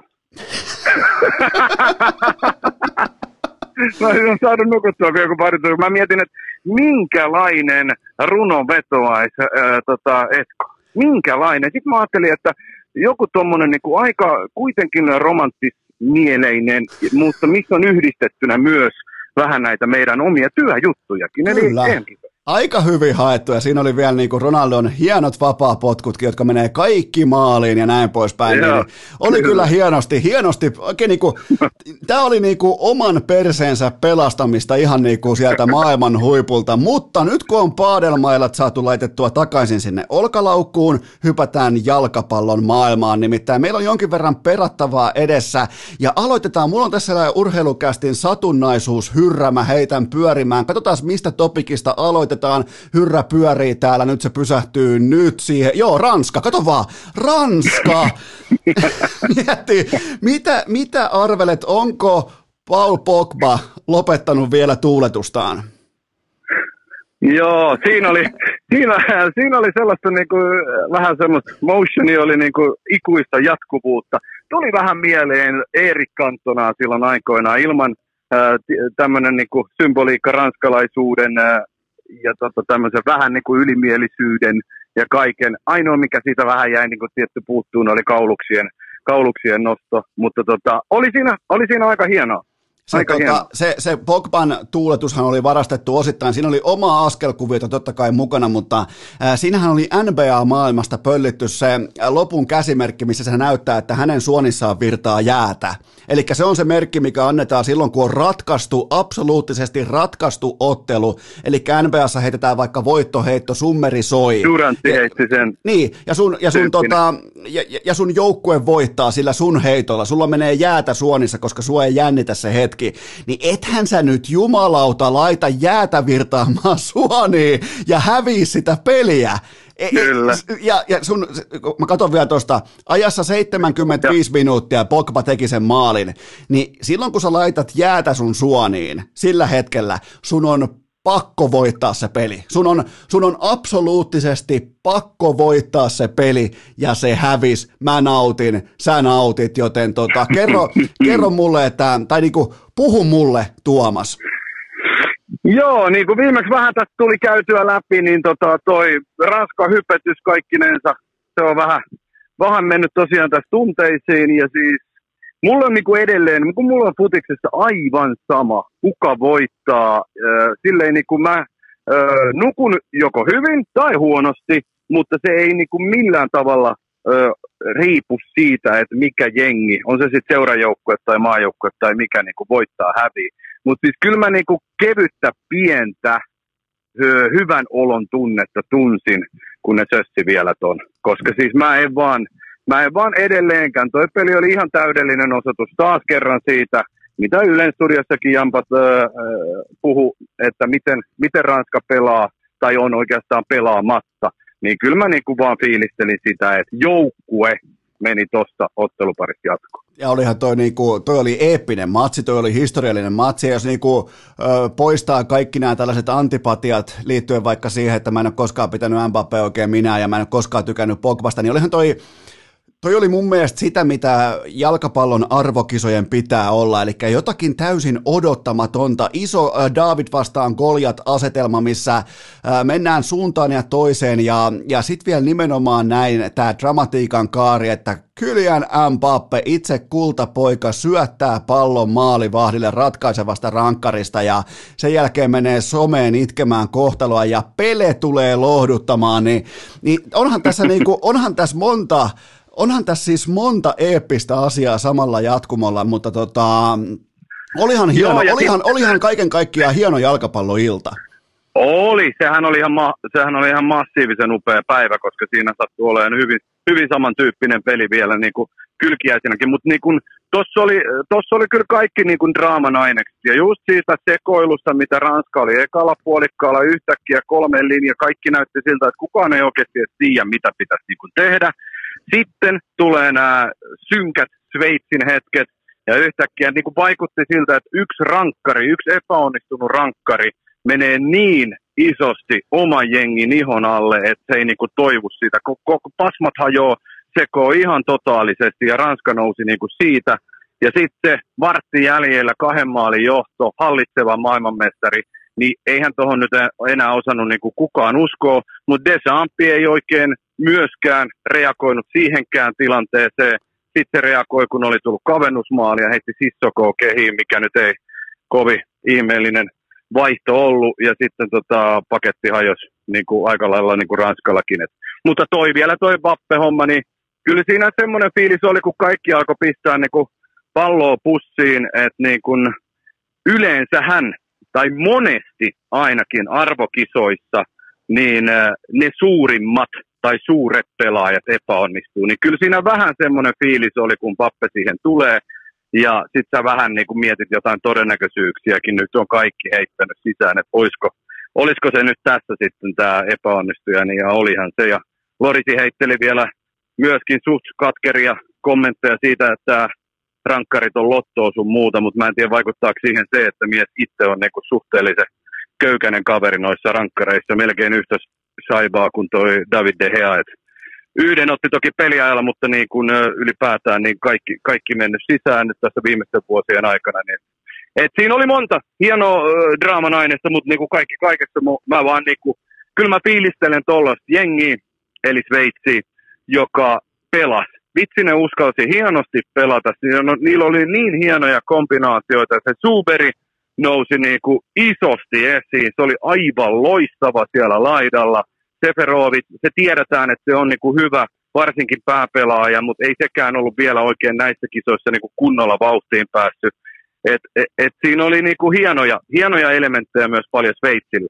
Se, tota, tiedätkö muuten, mikä, mitä tarkoittaa termi, niin kun sä oot, sä oot totta kai niin kuin ihan media-alan veteraani, mutta sä oot kuitenkin selostajapuolella, niin, niin sullahan ei ole sellaista niin kuin journalistista taustaa, sulla ei ole, joten tiedätkö mitä tarkoittaa itseltään suihin ottaminen liittyen johonkin ennusteeseen media-alalla? Eh. Se tarkoittaa sitä, että kun sä satut olemaan jossain niin kuin ekana oikeassa jossain asiassa, ja tässä on ihan mestarina, niin kuin mestareina paikalla koko Iltasanomien urheilutoimitus. Herra Jumala, kun ne on jossain asiassa oikeassa, ne muistuttaa sitä vähintään vuoden eteenpäin, että kuten Iltasanomat ensimmäisenä ennakoi, niin haluatko nyt todeta, että kuten Tuomas Virkkunen ensimmäisenä ennakoi koko Suomen äh, tota, sisällön tuotantokentässä, että Ranska on aivan paska, koska kaikki peesas sua sen jälkeen Ylen studioita myöten kaikkea, niin otetaanko nyt tällainen niinku, vähän niin kuin I S-henkinen äh, itsensä nuoleskelusessio tähän kohtaan, koska mä en ole koskaan ollut missään oikeassa, ja se on hienoa nyt, että kesätyön tekijä on oikeassa, joten tota, haluatko, haluatko, haluatko nyt niinku rapsuttaa omaa Turkkia seuraavaan, vaikka kaksikymmentä minuuttia, kuten I S tekisi tässä kohdin? Ei, ei, ei oikein omaa. Ei omaan pirtaan sovi kyllä niin kuin millään, ja sitä paitsi haluaisin muistuttaa, jos me nyt kuunneltaisiin se meidän pätkä vielä uudestaan, me haukuttiin kyllä Ranska, enkä yhtään ole digannut siitä, mutta kyllähän me sanottiin, että se kuitenkin tästä otteluparista vielä jatkoi. Joo, eihän siinä siinä, siis... mielessä, e, e... siinä oli, siinä oli pali, paljon oltiin niinku kärryllä, hajulla, mutta sitten kuitenkaan ihan toi, toi ei mennyt ihan maaliin. Joo, mutta tähän niin kuin media-alan itsenuoleskeluun so, niin kuuluu, kuuluu, tähän kuuluu myös se, että se niin kuin narratiivi pelataan itsensä kannalta niin kuin parhaalla mahdollisella tavalla. Eli sehän unohdetaan ihan täysin, että me todettiin, että, että Ranskalta silti riittää pelkästään paikan päälle saapuminen. Eli pitäisikö, pitäisikö toi, nyt toi äskeinen pätkä sitten niin kuin editoida pois? No melkein pitäisi joo, ja tota, samo, samoin kuten toi sun, toi sun Paadel-puolustelu, sen voisi kans ottaa. Ja, joo, mutta jo, Mut eikö urheilukästi ole aina ollut myös rehellinen? On, se on, niin kuin, on. Niin? Se on, se on aina rehellinen, ja tota, mutta toi on, mä, mä niin rakastan sitä, kun urheilutoimittaja pääsee kertomaan kun, tai niin kuin luki, lukijoilleen sitten, että mitä isommassa lehdessä, niin sitä isommalla kynällä, että hei, by the way, minä olin oikeassa. Meidän media oli ensimmäisenä oikeassa tästä asiasta, ja sitten sitä on, ai jumalauta, kun ne sit on, kyllä, se on sellainen hetki, mitä mä niinku mediakuluttajana, mä rakastan sitä, kun urheilutoimittaja rakastuu omaan ennusteeseensa, ja se on oikeassa, niin se ei malta olla olematta siitä turpa kiinni, mutta, mutta tota joo. Mutta me ei lähdetä nyt sille linjalle, toi oli kuitenkin pientä, toi oli pientä marginaalien peli, olisi siinä niinku voinut käydä miten, miten tahansa, niin kuin tietysti rangaistuspotkukiso sen jo edellyttää näyttääkin, mutta se vaan, että et jos siinä olisi käynyt niin, että Ranska sen niin kuin vie, niin se olisi edelleen tullut vaan niiden yksilöiden kautta. Ja sitä mä vaan niin kuin olen tässä koko ajan niin kuin peilannut ja miettinyt ja katsellut, että et jotkut jengit vetää vaan niin, kuin niin yksilöveteisesti, vetoisesti, vaikka niillä olisi niin kuin mahkut olla niin paljon jotain enemmänkin. Et mulle on nyt tosi mielenkiintoista nähdä, kun esimerkiksi Frank de Boerio sai kenkää, että et miten tässä niin kuin Didier Deschampsin käy. Niin kuin myllytys on ollut nyt niin kuin kovaa Ranskassa, mutta siellä on kuitenkin niin paljon meriittejä taustalla, että et, et annetaanko niin kuin vielä jatkoa, mikä tilanne, vai nähdäänkö siellä ehkä se, että nyt on kuitenkin sellainen sukupolvi tuossa niin kuin Ranskalla, niin uskomattomia timantteja, niin kuin periaatteessa kenttä täynnä, niin jokaiselle pelipaikalle, niin et otetaanko siihen kenties joku valmentaja, jolla on oikeasti joku niin kuin, oikeasti idea, niin kuin oma pelillinen idea, miten joukkuetta rakennetaan, niin mä, se on mun mielestä nyt niin kuin mielenkiintoista nähdä. Mulla on siihen ehdotus. Tota, mun Jukka Jalonen. Eh, ei, mun ehdotus kuuluu näin, että Pogba ja Mbappe pyytää somesta äänestysmuodossa, pyytää tota, faneiltaan mielipiteitä, mikä formaatio pitää olla, mitkä, mikä pitää olla avaus, kokoonpano ja näin poispäin. Että vähän niin kuin ulkoistetaan tätä, kun ne on muutenkin niin kuin julkaisee koko elämänsä somessa koko ajan ja tekee TikTok-tanssivideoita ja kaikkea muuta, niin kuin yksitoistavuotiaat tytöt, niin, tota, niin, niin tämänkin voisi mun mielestä niin kuin jättää somen käsiin tämän asian, kun tuntuu menevän jollain Pogballa muutenkin niin perkeleen hyvin, muun muassa vaikka Manussa, niin, tota, niin, niin olisiko siinä järkeä? No se voisi olla tietysti, tämähän olisi vähän niin kuin nykypäivää, joo, joo, ne voisi tanssahdella siihen varmaan jonkun niin kuin hattuhauska video. Jesse yes, Lingardi, Jesse, joka on myös kova, kova jätkä somessa ennen kaikkea, niin se voisi tulla myös niin kuin hämmentää siihen, teattaa vähän niin kuin mukaan ja sitä kautta hakee. Se on sanottava kyllä, että Pogbahan oli melkein ton jengin niin kuin isoimpia onnistujia kuitenkin, että sehän... Mutta mä dikkaan, siinä mielessä mä dikkaan siitä äijästä edelleen ihan kympin. Että se näyttää kuin sellaiselta sunnuntai-krapulaa vetävältä öö, jampalta siellä kentällä, sillä löntystelevällä omalla flekmaattisella tyylillään, mutta silti, kun se tempo ei oikein, niinku, se näyttää vaan siltä, että se intensiteetti ja tempo ei koskaan oikein silleen ko- ö, niinku kohdistu Pogbaan, mutta silti se täräyttelee ihan jäätävän upeita niin läpisyötä. Si- näitkö muuten, muuten sen, kun se omalta lonkalta heitti siihen ilmapalloon, se taisi olla jatkoajalla jo, heitti sinne laitaa, laitaa sellaisen puolilaakapallon omalta lonkalta, niin se oli muuten aika kaunis kosketus jalkapalloa. Se oli, niinku, se oli hieno. Niin, siis siinä äijässä on jotain sellaista. Sekin on saanut toki niinku... tosi paljon kuraa tässä viimeisten vuosien aikana, ja ihan syystäkin, koska sen tavallaan se pelityyli just on sen olonen, että se näyttää niin kuin monelle siltä, että eihän se edes yritä, tai miten toi voi olla noin löysä, tai sellainen, mutta se vaan on sen niin kuin tyyli, että se on tuommoinen löntystelevän olonen, ja vähän tosiaan semmoista niin kuin höntsyputista vetävän tyyppinen. Mutta sitten ne ratkaisut, tatsit, kaikki niin kuin kontrolli ja pelikäsitys on jotain niin kuin ihan, ihan niin kuin taianomasta. Sitten kun se pääsee siihen formiin, niin kuin nyt oli niin kuin varsinkin ajoittain, niin on se edelleen niin kuin tosi hyvä pelaaja. Ei sitä mihinkään pääse. Mä haluan tehdä myös, niin kuin mä en ihan hirveästi... Tota... Sanotusti mä en fanita Ranskan maajoukkoita, mutta mä haluan nostaa hattua Antoine Griezmannille siitä, että se ei ollut koko matsia aivan täysin paska. Se, mun on, mun on niin kuin pakko sanoa se erikseen, koska tällä kertaa se ihme toteutui ja hän ei ollut täysin käyttökelvoton koko ottelun mitassa, joten hattu kouraan Griezmannille. Joo, ja sitten semmoisia niin kuin äh, silleen onnistujia kuitenkin, niin kyllä Benzemaa niin kuin maaleja teki et, ja se haltuunotto. Se haltuunotto tohon peliin, sehän oli taas ihan, ihan mieletön. Se oli ihan mieletön. Et sä vaan, niin kun mä, mä, mä en alkuun edes nähnyt kunnolla sitä livekuvasta, että miten helvetissä se sai sen niin kun mukaan. Se oli ihan, se oli ihan huikaiseva. Et on se siis silleen niin kun tän, näiden kaikkien vuosien jälkeen, mitä se oli tota, sivussa tuosta maajoukkueesta, niin siinä mielessä kuitenkin, vaikkei joukkueena ollut tietenkään niin kun onnistunut paluu, mutta niinku Benzemaan niinku henkilökohtaisesti kuitenkin oli ihan hyvä. Mulle, tota, mulle tulee aina viha ihottumaan siitä, kun joku asiantuntija tai joku vastaava, vaikka kirjoittaja tai kolumnisti tai joku muu vastaava, tota, tällaisesta haltuunotosta sanotaan, että onnekas haltuunotto. Siinä ei ole mitään tekemistä onnen ei kanssa. Se on, ole, ainoa tapa, se on ainoa tapa ottaa mukaan vähän taakse jäänyt syöttö. Se on sama kuin sanoisi vaikka laadukasta jääkiekon ilmaveiviä äh, onnekkaaksi. Ei, se on tuhansien toistojen ja se on ainoa tapa ottaa pallo pelivälinen mukaan ja suorittaa maalintekosektorista maalilaukaus, jotta sä suorittaa sen haltuunoton, koska muutenhan se valuu se tilanne vähän niin kuin tota, pitkin reisiä, joten se, se, se niin kuin mua vähän aina välillä harmittaa, että puhutaan onnekkaasta haltuunotosta, jota on koko elämä pyhitetty sille, että nimenomaan noissa positioissa saa sen pallon haltuun, ihan törkeän makea haltuunotto.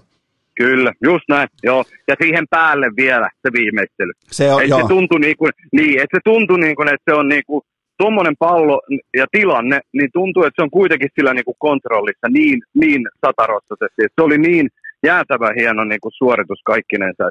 Tolle, toi on vaan niin edelleen. Benzemaakin on ollut niin kuin miljoona vuotta tuolla jo, niin edelleen vaan niin kuin, tiedätkö, niin kuin tommosenkin pelaajan ympärille, niin kuinka hienoa siinä olisi, kun se homma niin kuin toimisi. Siinä olisi niin kuin systeemit kunnossa, kuinka paljon enemmän Benzemaasta sai irti.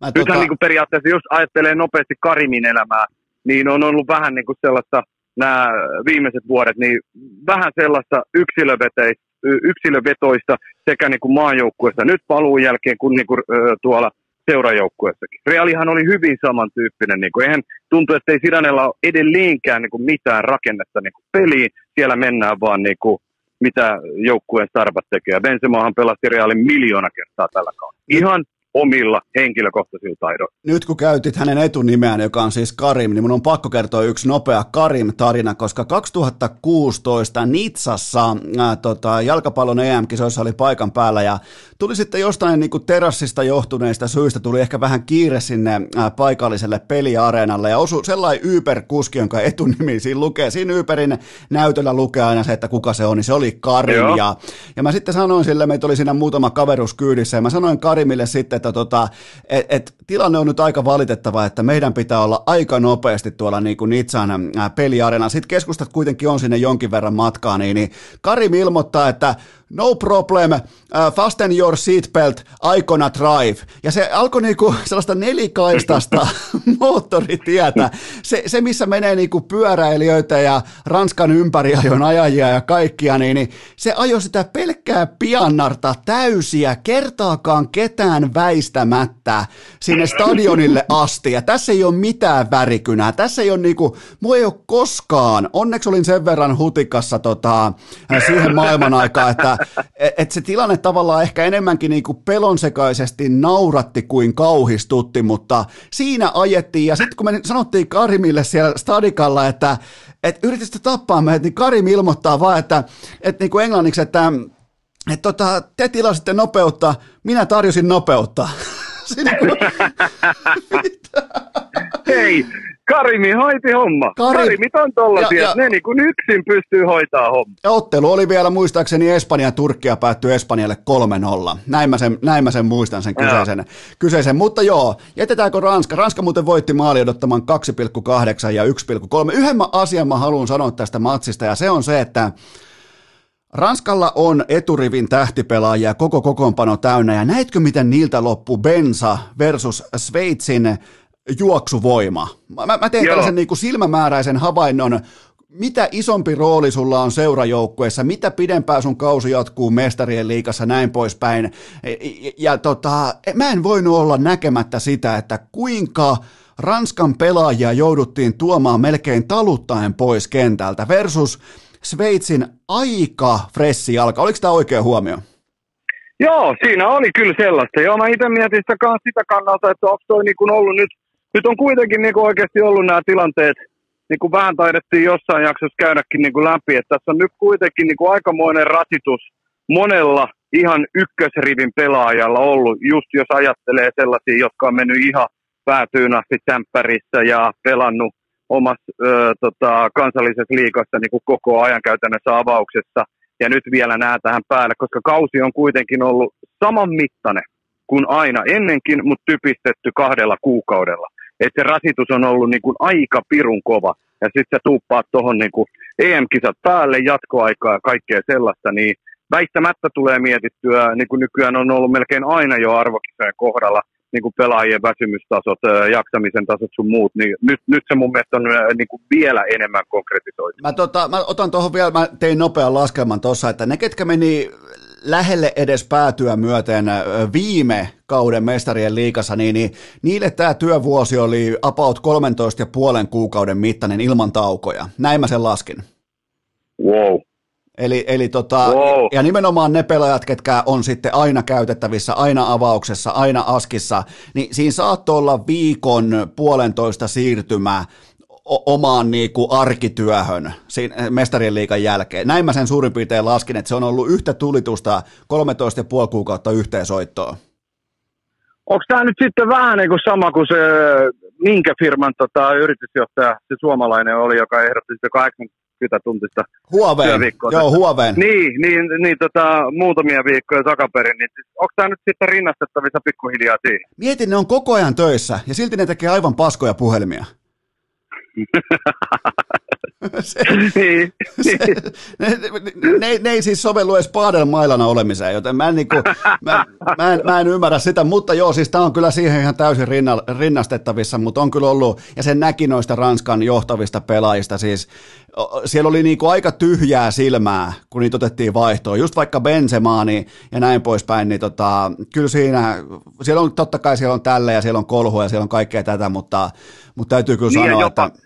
Ja jopa kanteen. Tietysti mä katsoin niinku sitä niinku tämän, tämän äh, turnauksen ajan, niin äh, siis en mä silleen niinku kritisoi, niinku, että pelasi niinku, selvästi heikommin mitä niinku seurajoukkueessa, mutta ei se sille tasolle yltänyt myöskään. Et se ei kuitenkaan käytännössä tämppärin noissa isoimmissa peleissäkään menettänyt kertaakaan tyyliin palloa.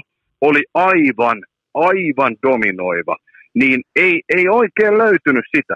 Sen sijaan pallon menetyksiä, ehkä voi johtua siitä roolistakin ja siitä, että ei ole niin selvät sävelet, mitä niin kuin Tuchel-jengissä. Mutta niin kuin joka tapauksessa pallon menetyksiä tuli niin kuin paljon, paljon enemmän mitä Chelseassa, eikä se, eikä se homma toiminut niin kuin mun mielestä Kanteenkaan kohdalla. Okei, eli suurin mestarisuosikki on nyt sivussa ja siis Sveitsi kohtaa puolivälierissä Espanjan perjantaina. Mitä sieltä tuli? tota, Sveitsi kohtaa puolivälierissä Espanjan perjantaina kello yhdeksäntoista ja siitä enemmän sitten perjantain jaksossa. Me tehdään nyt muutenkin Virkkusen kanssa sellainen taktinen valinta, että käydään niin kuin tätä hetkeä läpi nyt tässä jaksossa ja sitten otetaan perkuuseen noin neljä puolivälierä ottelua perjantain jaksossa, mutta hypätään puukenkiin ja Hollantiin. Kerro mulle, että mihin helvettiin se alku lohkon Hollanti katosi? Joo, helvetin hyvä kysymys. En osaa kyllä niin kuin sanoa. Sitä tässä on itsekin pohtinut ja pohdin, mietin siinä koko matsin aikana, että mit, mitä niin kuin oikeasti tapahtui, koska nyt niin kuin jäi kaikki se rohkeus ja se iloisuus, mitä varsinkin hetkittäin niin kuin oli, ja se dynaamisuus, se Palontiehan oli niin kuin ensimmäinen, äh, kun kisat alkoi, oli mennyt monta päivää, ja mä muistan monentenako päivänä niin kuin Hollannin peli tuli Ukrainaa vastaan, ja sitä kun rupesi tsiikaa, niin tuli semmoinen fiilis, että jumalauta, tämä on eka peli, missä on tempoa, missä Jaa. on intensiteettiä. Siihen asti mun mielestä niin kun ne oli ollut pelkkää kävelyä, niin kuin käytännössä kaikki pelit. Ja mä väistämättä vertaan niin seurajoukkuefutikseen, sä itsekin katselit Sämppärin niin kuin, ö, välierät, finaalit sun muut, missä niin tempo, intensiteetti on niin kuin, kertaa kymmenen ajoittain, mitä näissä kisoissa ollaan niin kuin nähty. Mutta siinä se niin kuin toteutui. Ja nyt kun katsoi niin tota ekaa pudotuspeliottelua, niin siis eihän sitä ollut niin kuin, tunnistaa samaksi joukkueeksi. Nämä pelaajat, mistä me puhuttiin, niin kuin Vainaldumit muun muassa, niin siis ne katosi jonnekin niin kuin ihan, ihan käsittämätön niin kuin ali, alisuorittaminen. Joo, ja Hollanti, Hollanti kykeni luomaan vaan nolla pilkku kahdeksan tota, maali odottamaa versus Tsekin yksi pilkku kuusi, joten jos jää alle yhden, ja sä nautit tietynlaisesta niin kuin offensiivisen jalkapallon leimasta ja niin kuin identiteetistä, niin se on aika heikko, se on heikko tuotanto. Se on, ja kuinka paljon muuten laitetaan tuohon, ajassa viisikymmentäviisi minuuttia tuli tämä Deliktin ää, käsivirhe, tuli tämä tahallinen käsi, tuli, tuli suora punainen ja näin poispäin, niin kuinka paljon laitetaan, laitetaan siihen sen piikkiin, vai onko se vähän niin kuin, toimiiko se nyt vähän niin kuin tällaisena savukranaattina tekosyynä tai tekosyynä? Se, siinä on kumpaakin mun mielestä, että kyllä, kyllä tietty niinku, kun toi tommonen äijä sieltä lähtee, niin kyllähän se paketti siinä niinku, kieltämättä niinku, vähän hajoaa, mutta joo, toi oli hyvä pointti, ei se ollut ennen sitäkään millään tavalla vakuuttavaa, niin en mä niinku, voi, tavallaan ei, ei, ei voi ihan suoraan sanoa, että se nyt olisi missään nimessä niinku, ainoa syy ollut, tai ristiinnaulita niinku pelkkää delihtiä. Vetihän se sen niinku tilanteen tosi huonosti. Ja niin kuin se itsekin sanoi haastattelussa, että turhaa antoi pallon pompata, kun olisi pitänyt mennä vain ykköspalloon ja klaarata se. Sitä kautta nyt tuli tommoinen kämmi, öö, mutta en mä, en mä niinku pelkästään missään tapauksessa siihen, siihen pistäisi niinku, öö, kaikkea. Et kyllä siinä Hollannissa itsessään oli paljon sellaista, mitä tota, jotenkin mulla tulee vaan tiedätkö semmoinen fiilis. Silloin kun me aloiteltiin näitä, me puhuttiin, puhuttiin Hollannista, ja tota, Frank de Boer on mulle sellainen valmentaja ollut viimeisten vuosien aikana, että mä en oikein tiedä enää, että mihin sen näytöt perustuu, niin kun ajatellen vaikka seuraavia työpaikkoja, nyt kun se siis on kenkää saa. Mm. Niin nämä viimeiset, viimeiset kaikki seurat, missä se on ollut, ne on ollut enemmän tai vähemmän ihan totaalifloppeja, tämmöisiä niin kuin pa- Crystal Palaceit ja Interit ja tämä, niin äh, Ronald Koeman ihan loi Hollannille erittäin hyvän pohjan. Hollantihan on ollut niin kuin alamaissa pitkään, ei ole vaan niin kuin toiminut. Koeman ihan nosti Hollannin taas vähän niin kuin puheenaiheeksi, koska niin kuin homma alkoi toimia. Sitten tuli tämä Varsapesti ja Frank de Boer niin kuin tuli tilalle. Ja sitten de Boerin nämä peluuttamiset sun muut vastaavat, kun Hollannissahan nyt on ollut aina ihan klassinen neljä kolme kolme ja sen muuttaminen nyt yhtäkkiä niin kuin kolmen linjaa sun muuta, sehän ei antanut öö, faneille, öö, se oli jo kova paikka ylipäätään ennen kuin kisoihin niin kuin lähettiin, nyt kun sitä menestystä ei tullut ja noin katastrofaalisella öö, pelaamisella ne tippu jatkosta, niin se oli varmaan Hollannin liitollekin suhteellisen helppo tilanne niin kuin potkia de Boerin niin kuin sieltä pois. Kysymys mun mielestä on vaan nyt siinä, niin kuin, että, että kuka tulee palauttaa taas vähän sitä kunniaa, kuka öö, vie Hollannin sinne niin kuin niiden ideologian niin kuin perusteille ja oikeasti mistä de Boer tulee saamaan vielä töitä. Ja sitten vielä hatunnosto Tsekille. Tsekki oli parempi jalkapallojoukkue.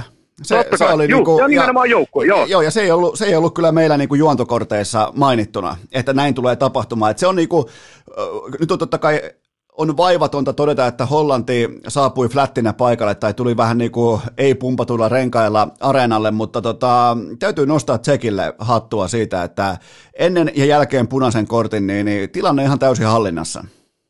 Oli, ja hienoa pelaamista, niinku rohkeeta. Ne, ne, ne oikeasti niinku uskalsi pelata. Ja sitten teikäläinen heitti viimeksi Vasliin. Siltä tuli myös nyt muutama sellainen, niinku, ö, ne ei mitään niinku maailman timanttisimpia tilanteita Hollannille ollut, mutta muu, kuitenkin silleen, niinku, että se oli, se oli kova niissä muutamissa tilanteissa. Suutsekki, Sikki, ne oli paikoillaan. Et, ja ylipäätään niinku, sekin on vähän niinku sellainen, että ei sieltä nyt, vaikka me muistellaan sitä sikiupeata maaliakin niin kuin alkulohkosta, mutta se pelaa nyt, tai pelasi ainakin tuossa varsinkin, ja pelasi ne Englantiakin vastaan jo niin kuin joukkueena tosi hyvin. Mutta sehän, tota... niin, mut sehän on siis hyvän joukkueen merkki, että sieltä ei niin kuin nouse sellaisia yksittäisiä, koska mulla menee, mul menee ajatus hena tällä, että okei, äh, Sikin hieno puolinkentämaali, niin sen jälkeen pitää mennä niin kauas, että mä muistan Peter Tsekin maailmanpyörä-mainoksen kaksituhattakahdeksan Viinissä, ja sitten sen jälkeen pitää mennä Boborskin Zippiin, niin siinä on mun Tsekin, si, siinä on mun Tsekin jalkapallo. Eli, ja sehän on laadukkaan joukkueen merkki, että ei pystytä poimimaan sieltä tikun nokkaa, että hei, toi tai toi pelaa hyvin, silloin kun konsepti on kasassa. Kyllä, joo. Mites Nedvedi noista muisteluista? Ai jumalauta sen tukkaan. Annettiin muuten hy- hyvälle, hyvälle kaverille aikoinaan, annettiin tota Heinolassa lempinimeksi Tsekki, siitä syystä, että minkälainen tukka Nedvedillä oli silloin varsinkin Juventuksen priimavuosinaan. Joten tota, ja se, ja se lempinimi elää edelleen. Eli se on jäänyt niinku, parikymmentä vuotta on elänyt jo, pelkästään sen tukan takia.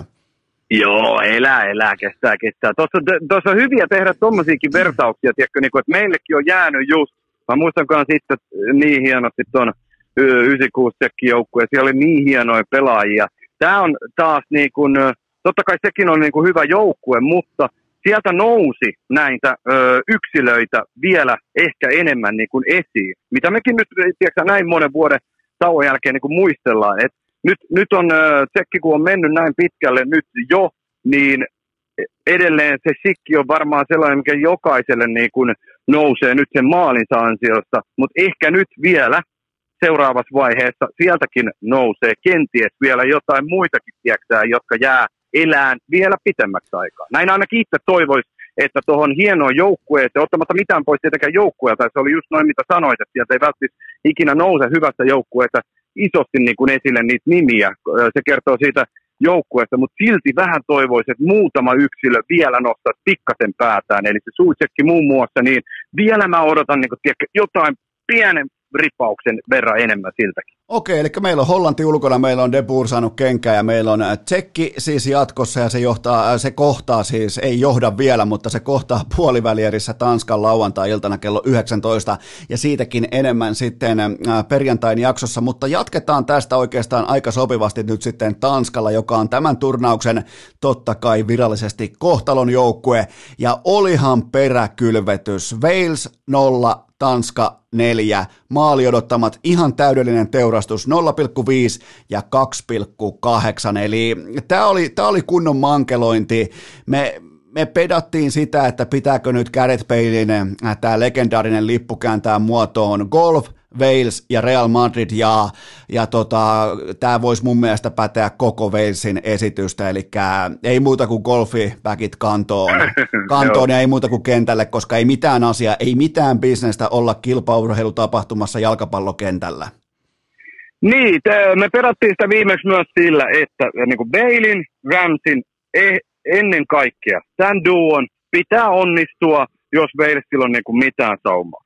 Mutta nyt kävi niin kuin just se pahin tavallaan niin kuin Walesin kannalta, nämä A-luokan starbat petti niin kuin ihan totaalisesti. Totta kai koko muukin jengi ei sillä, mutta kyllä ne vähän on kuitenkin ton tason, ton kaliberin äijät. Ne on niitä, jotka kannattelee. Pitää ottaa niin kuin härähetkellä, heikolla hetkellä vähän niin kuin reppuselkää ja viedä, mutta niin kuin esityksethän Baleilta ja Ramsilta oli mun mielestä niin kuin kisojen surkeimmat ottelut.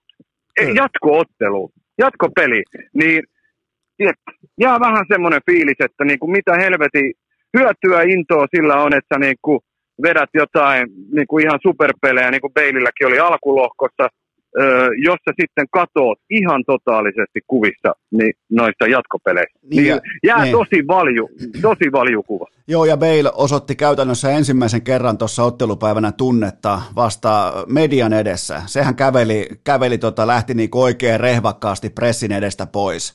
Tota, joo, ja osoitti, joo, osoitti, osoitti, niin, osoitti, osoitti mieltä ja osoitti tunnetta sitten siellä. Niin tota, oli todella, todella siis vaatimaton, jopa niinku ehkä vähän häpeällinen esitys Walesilta, mutta Tanska on kova, on, on helvetin kova. Onko Tanska muuten, romantisoidaan vähän ja niinku, äh, kurot, että niinku, äh, kurotetaan tai rautetaan vähän sitä niinku tulevaisuuden verhoa ja eikö Tanska ole mestari? Onhan, onhan, Tanska, on, onhan tämä nyt mestaruus laitettu kortteihin ylös, koska no okei, ehkä, ehkä voi ottaa sen tiimoilta, niinku, mutta onhan tässä nyt niinku ihan hirvittävän hieno sauma edetä, ja mä uskon tuohon kohtalon joukkueajatteluun, niin mitä, sulla on, mitä merkintöjä sulla on Tanskasta? Kyllä, toi, toi tietty romanttisuus, tietty symboliikka, mitä niinku Tanskan kohdalla tässä turnauksessa on, niin ihan hyvin voi niinku kantaa. Siitähän tulisi periaatteessa vielä suurempi tarina, mitä se yhdeksänkymmentäkaksi-tarina niin Tanskan kohdalla on. Mutta onhan tuossa niinku edellytyksiä. Ei, eihän Tanskaa voi niinku missään tapauksessa pitää sellaisena, niinku, että siinä ei olisi realismia takana. Jopa, jopa ihan niinku mestaruushaaveista. Jos mä, jos mä nyt mietin niinku jengeä, jotka on niinku jatkossa, ja ajattelen vaikka niinku sitä kautta, että mitkä joukkueet luo kaikkein eniten niin kuin maalipaikkoja per ottelu, niin mun mielestä se on niin kuin Tanska ja Espanja. Ja jos sä luot niitä paikkoja niin paljon, niin sitten on periaatteessa kyse vaan siitä viimeistelystä. Aina se ei onnistu, Suomi-peli, mutta sitten on kertoja, kun se alkaa onnistua. Nyt tuntuu näistä viimeisten otteluiden osalta, että Tanskallekin tulee onnistumisia niin kuin koko ajan.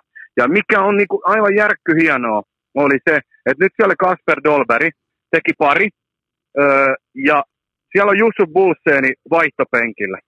Öö, Dolberg tuli siihen Bullseenin tilalle, kun oli öö, loukkaantumista pientä vaivaa alla. Ihan järkyttävä, tie- siis aito. Ja se, se ei aina, tiedätkö, niin kun jätkä, joka tulee sun pelipaikalle, niin se ei aina ole, vaikka tietysti joukkueurheilussa sen pitäisi olla, mutta ei se todellakaan aina ole niin, että sä pystyt havaitseen, näkeen sen ilmeistä eleistä, sen aidon, vilpittömän ilon, että se jätkä painaa pari maalia. Eikä yhtään ole, sillä hetkellä ei tunnu ainakaan oleva ajatus, jumalauta, ottiko se just mun paikkansa niin puoliväliä.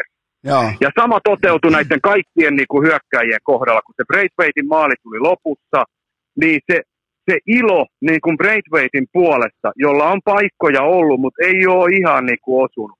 On ollut ylärimoja, ties mitä, mitä mahdollista. Tätä tutkittiin vielä niin kuin videolta ja näytti vähän jopa siltä, että se olisi niin kuin paition puolella. Ei ollut. Ja sitten se oli niin kuin täysin merkityksetön maali koko ottelun ö, kannalta. Ei mitään niin kuin merkitystä. Mutta siellä on melkein kaikki Tanskan jäbät Braithwaitin ympärillä juhlimassa sitä maalia. Niin kyllä mulla tulee tiedätkö, niin kuin ihan helvetin hieno fiilis katsoa tota joukkuetta, tota joukkuehenkeä, sitä iloisuutta, sitä, että me ollaan jumalauta tässä niin kuin kaikki yhdessä, eikä ole mitään väliä sillä, että kuka pelaa tai ei, kuka ei pelaa. Se voi vähän niin kuin harmittaa, mutta jos me mennään maaliin asti joukkueena, niin so what? Ja, ja sitten tohon vielä... Puhumattakaan Eriksenin ö, niin kun, tapauksessa, joka niin kun, varmasti on vielä sitonut tota joukkuetta vielä enemmän yhteen. Mutta tuossa on niin, niin hienoja elementtejä, jos sä vertailet moniin muihin jengeihin, jotka on näyttänyt pätkääkään niin kuin siltä, että oikeasti me ollaan täällä niin kuin näiden toisten äijien takia. Mä otan, mä otan tähän vielä niin kuin hienon puheenvuoron jatkeeksi nimenomaan sen, että tämä Christian Eriksenin tapaus asetti varmaan Tanskan joukkueelle kaiken urheilun, kaiken menestyksen, kaiken nautinnon uuteen perspektiiviin. Ja sen takia tuo toiminta tuolla kentällä, se huokuu aitoa vilpittömyyttä, joten tota, mm. ja, ja nehän on siis tällaisia niinku alkuperäisiä, alkukantaisia voimavaroja. Niitä ei lue mm-hmm. niinku palloliiton taktiikkataululla tai niitä ei lue valmentajakursseilla, vaan niitä joko on tai ei ole, ne joko syntyy tai ei synny. Ja kyllähän sen näkee noiden pelaajien, Sie- siellä on sitä sonnin hajua siellä kentällä, kun ne on siellä mm-hmm. yhdessä ja sillä on merkitystä olla siellä kentällä tota, näissä kyseisissä otteluissa, niin, niin tota, mä, mä, niinku, mä näen tuossa aika helvetin hyvän yhtenäisen jalkapalloon, urheiluun, terveyteen rakastuneen joukkueen. Just näin. Siinä on niin hieno, siinä periaatteessa niin kuin kaikki elementit on niin kuin kohdallaan. Ja nyt tuntuu, että ne, ne pelillisetkin kaikki jutkat, mitä niin kuin on toteutettu alusta saakka, niin nyt ne vaan menee niin kuin maaliin vielä paremmin. Et nekin niin kuin onnistuu nyt kaiken tämän niin kuin isojen tunteiden ja Öö, fiilistelyiden niin kun lisäksi, niin kaikki tommosetkin nyanssit niin kun toimii, niin Tanskalla on niin mun mielestä ihan, ihan kaikki mahdollisuudet tässä turnauksessa mennä ihan maalia. Eli Tanska, tsekki lauantai-iltana kello yhdeksäntoista ja sitten napataan Italia kiviuudista ulos ja jotenkin jäi ehkä vähän maku siitä nyt tähän niin kuin erittäin ohutpohjaiseen pizzaan, että tämä oli vähän vaatimaton esitys, mitä nyt ei mulle käy Ooni pizzauunin kanssa ikinä täällä omassa kesäkeittiössä, mutta tota, mulla on kuitenkin tähän heittää nyt sulle kuule Virkkunen hopeareunus, nimittäin mun mielestä silti, vaikka oli niin sanottu off-ilta, off-night, mun mielestä silti Italian pelaajista näki sen koko sen pitkän ottelun ajan, että ne tietää olevansa tuon kentän alfa. Ja ne tavallaan niin kuin ne tiedosti, että okei, tänään ei ole meidän lentokeli, okei, keskitytään ihan perusasioihin ja grindataan se voitto. Ja, ja mä, mä tein tuossa tollaisen huomioon, että toi on laadun merkki, ootko mukana? Joo, kyllä, kyllä. Siinä oli oikeastaan Italian kannalta se, se Arnautovitsi hetki, missä Italia sitten seivattiin, tuli, tuli pelastus vaarin kautta. Siinä alkoi näyttää jo vähän, vähän työtelijäämmältä, jos se olisi hyväksytty. Mutta kyllä mullakin semmoinen fiilis oli, että vaikka siinä vähän hätyyteltiin, vähän peloteltiin, niin oliko siinä sitten oikeasti kuitenkaan sellaista tosi isoa pelkoa niin kuin ilmassa, niin joo. Samoilla fiilareilla kyllä. Ja kentän paras pelaaja oli totta kai meidän kummipelaaja Spinazzola. Oo, oli. Aika hy... Kyllä, kyllä ja vieläkin, niin siis huikea jamppa kyllä. Se veti niinku ihan, ihan loputtomasti sitä omaa rataansa siellä vasemmalla. Et mä jotenkin dikkaan ylipäätään siitä olemuksesta. Tiedätkö silloin rintarottingilla, sillä ei pystyssä niin kuin Johnsonilla aikanaan, Tartanilla ja se... tai Forrest Gumpilla. Se, se tyyli ja kaikki on niinku jotenkin mun mielestä vaan niin, niin upeata. Ja sitten ne suoritukset, ne onnistumiset, niin ne vaan niinku ruokkii koko ajan. Sillä on nyt, nyt niin hyvä itseluottamus ja formi päällä. Mut nyt muisti, öö, tiedätkö mihin mä rakastuin kuitenkin sinä iltana? No okei. Okay, kaikkein no. eniten. No. Gianluca Vialli ja ne helvetin nopeet askeleet edelleen sieltä vaihtopenkillä. En tiedä, onko se kolmannella vai neljännellä rivillä, vai missä se siellä on siellä Mancinin valmennustappin kohdalla.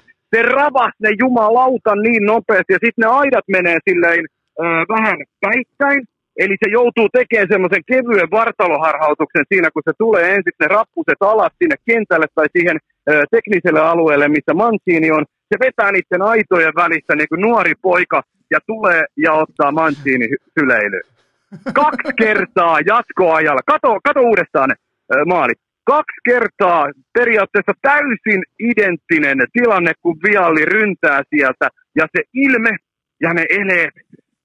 Ah, vitsi se oli hieno. Ja niin kuin, mulla on niin kuin pakko... Öö, Sulla on niin nuoria jonne, jonneja niin kuin kuuntelemassa, että ne ei välttämättä niin kuin kaikki kaikilla kunnioituksella öö, ei, ei niin kuin muista, mitä Mancini ja Vialli on. Mutta sä itsekin muistat öö, todennäköisesti, niin kuin mistä, mistä tämä duo on niin kuin kuuluisa. Se on Sampdoriasta yhdeksänkymmentäluvun alusta.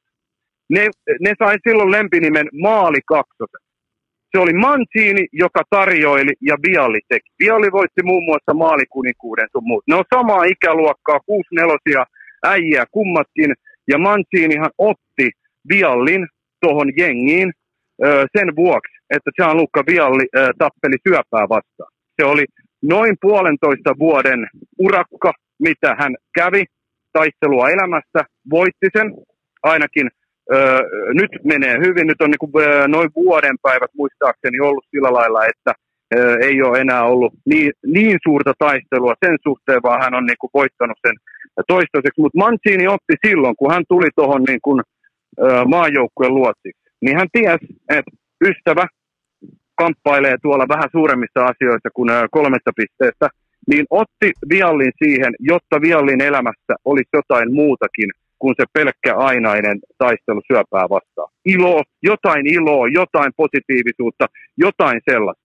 Vittu, toi on niin hieno tarina noista niin kuin kahdesta äijästä, jotka on mennyt pitkän matkan. Mieti, ne on kuusi nelosia, se oli kahdeksankymmentäluvun öö, puoliväliä, öö, kun ne yhdistyi tuo, tai maa, tuolla nuorten maajoukkueessa tapas ekaa kertaa alle kaksiykkäsissä, ja sitä kautta sitten eri etappien kautta Sampdoriaa. Ne voitti Scudeton Sampdoriassa. Siis Sampdoriassa. Ei missään saatana Juvessa tai Milanissa. Jokaisella meistä on niinku Scudetto Juventuksessa tai Milanissa. Kaikilla on sellainen. Mutta Sampdoriassa se on edelleen sen seuran ensimmäinen ja ainoa mestaruus, minkä ne voitti. Ja sitten niinku toinen nyanssi tähän otteluun, tämä meni jatkoajalle. Nyt kaksikymmentä kaksikymmentäyksi jatkoajalla Vialli ryntää sieltä, ottaa syleilyyn Mancini. Niillä on neljäkymmentä, lähes neljänkymmenen vuoden ystävyys taustalla. Et niinku, jos katsotte sen vielä uudestaan, niin katsokaa, tai sitten jos jatkossa tulee niinku tilanne, missä tämä tulee niinku toistuu seuraavassa ottelussa, niin katsokaa se niinku sillä fiiliksellä, että jumalauta, nuo äijät on nähnyt kaiken mahdollisen niinku elämän. Siellä on ilot, siellä on suru. Ne on jaettu, koska ne on niinku ollut parhaita ystäviä, ystäviä isoja ystäviä niinku edelleen, kertoo tästä Mancini, mitä hän teki ystävänsä puolesta. Ja se hetki, kun Vialli tulee sieltä kaikkien näiden omien taisteluidensa jälkeen jatkoajalla halaa Manciniä, niin siinä on jotain niin, kuin niin helvetin suurta, niin helvetin hienoa, että oli niin kuin kyynel silmässä, kun mä itse sitä katsoin, varsinkin se kakkosmaalin kohdalla, kun ajattelin, että se niin kuin riittää Italialle. Ja sitten vielä peilaten siihen, että edeltävän kerran, kun ne on jatkoajalla ollut, ne pelas yhdessä. Keväällä yhdeksänkymmentäkaksi Barsaa vastaan, silloin sen Eurooppa-cupin finaali. Se päättyi tappioon. Sehän on Barcelonan ensimmäinen Eurooppa Cup eli mestarien liiga. Kukaan ei periaatteessa muista, ketä vastaan ne pelasi, mutta se oli Sampdoria, se oli Vialli, se oli Mancini. Se päättyi katkeraan tappioon jatkoajalla. Nyt aika monta vuosikymmentä myöhemmin oli seuraava jatkoaika, missä ne yhdessä oli, koska se Eurooppa Cupin finaali oli niiden viimeinen peli yhdessä. Ja nyt ne koki ton hetken. Eli edelleen mä sanon, kun se Vialli vittu ryntää sieltä, ottaa ne muutamat rappuset alaspäin, harhauttaa ne aidat ja ottaa Mancinin syleilyyn. Niin siinä on jumalauta jotain muutakin kuin pelkkä yksi maali tai kaksi maalia Italialla. Siihenkin täytyy aika helvetin paljon enemmän. Tämä on kyllä nyt, tämä on, tämä on ristiriitainen tilanne, koska sä teet meistä kaikista Italia-faneja. Tämä on, tä, tä, tällaisten tarinoiden jälkeen, niin eihän me, eihän me voida, eihän me enää voida vihata Italiaa. On... Niin, tai, ei sitten, tai sitten jos viha, ei siinä, ei siinä ole niinku mitään, mutta vaan että niinku toi, toi duo, tiedätkö, tuossa tos on vaan niinku jotain niin, niin paljon suurempaa, niin paljon upeampaa, se kätkee sisälleen vaan niin, niin paljon enemmän kuin pelkästään niinku yksi maali. Mutta se kiteytyy vaan siihen, niinku, siihen hienoon hetkeen, kun katot sen ilmeen, katot sen palon niissä silmissä, kun se tulee siihen halaan, niin vitsi. Ai että. Siinä oli.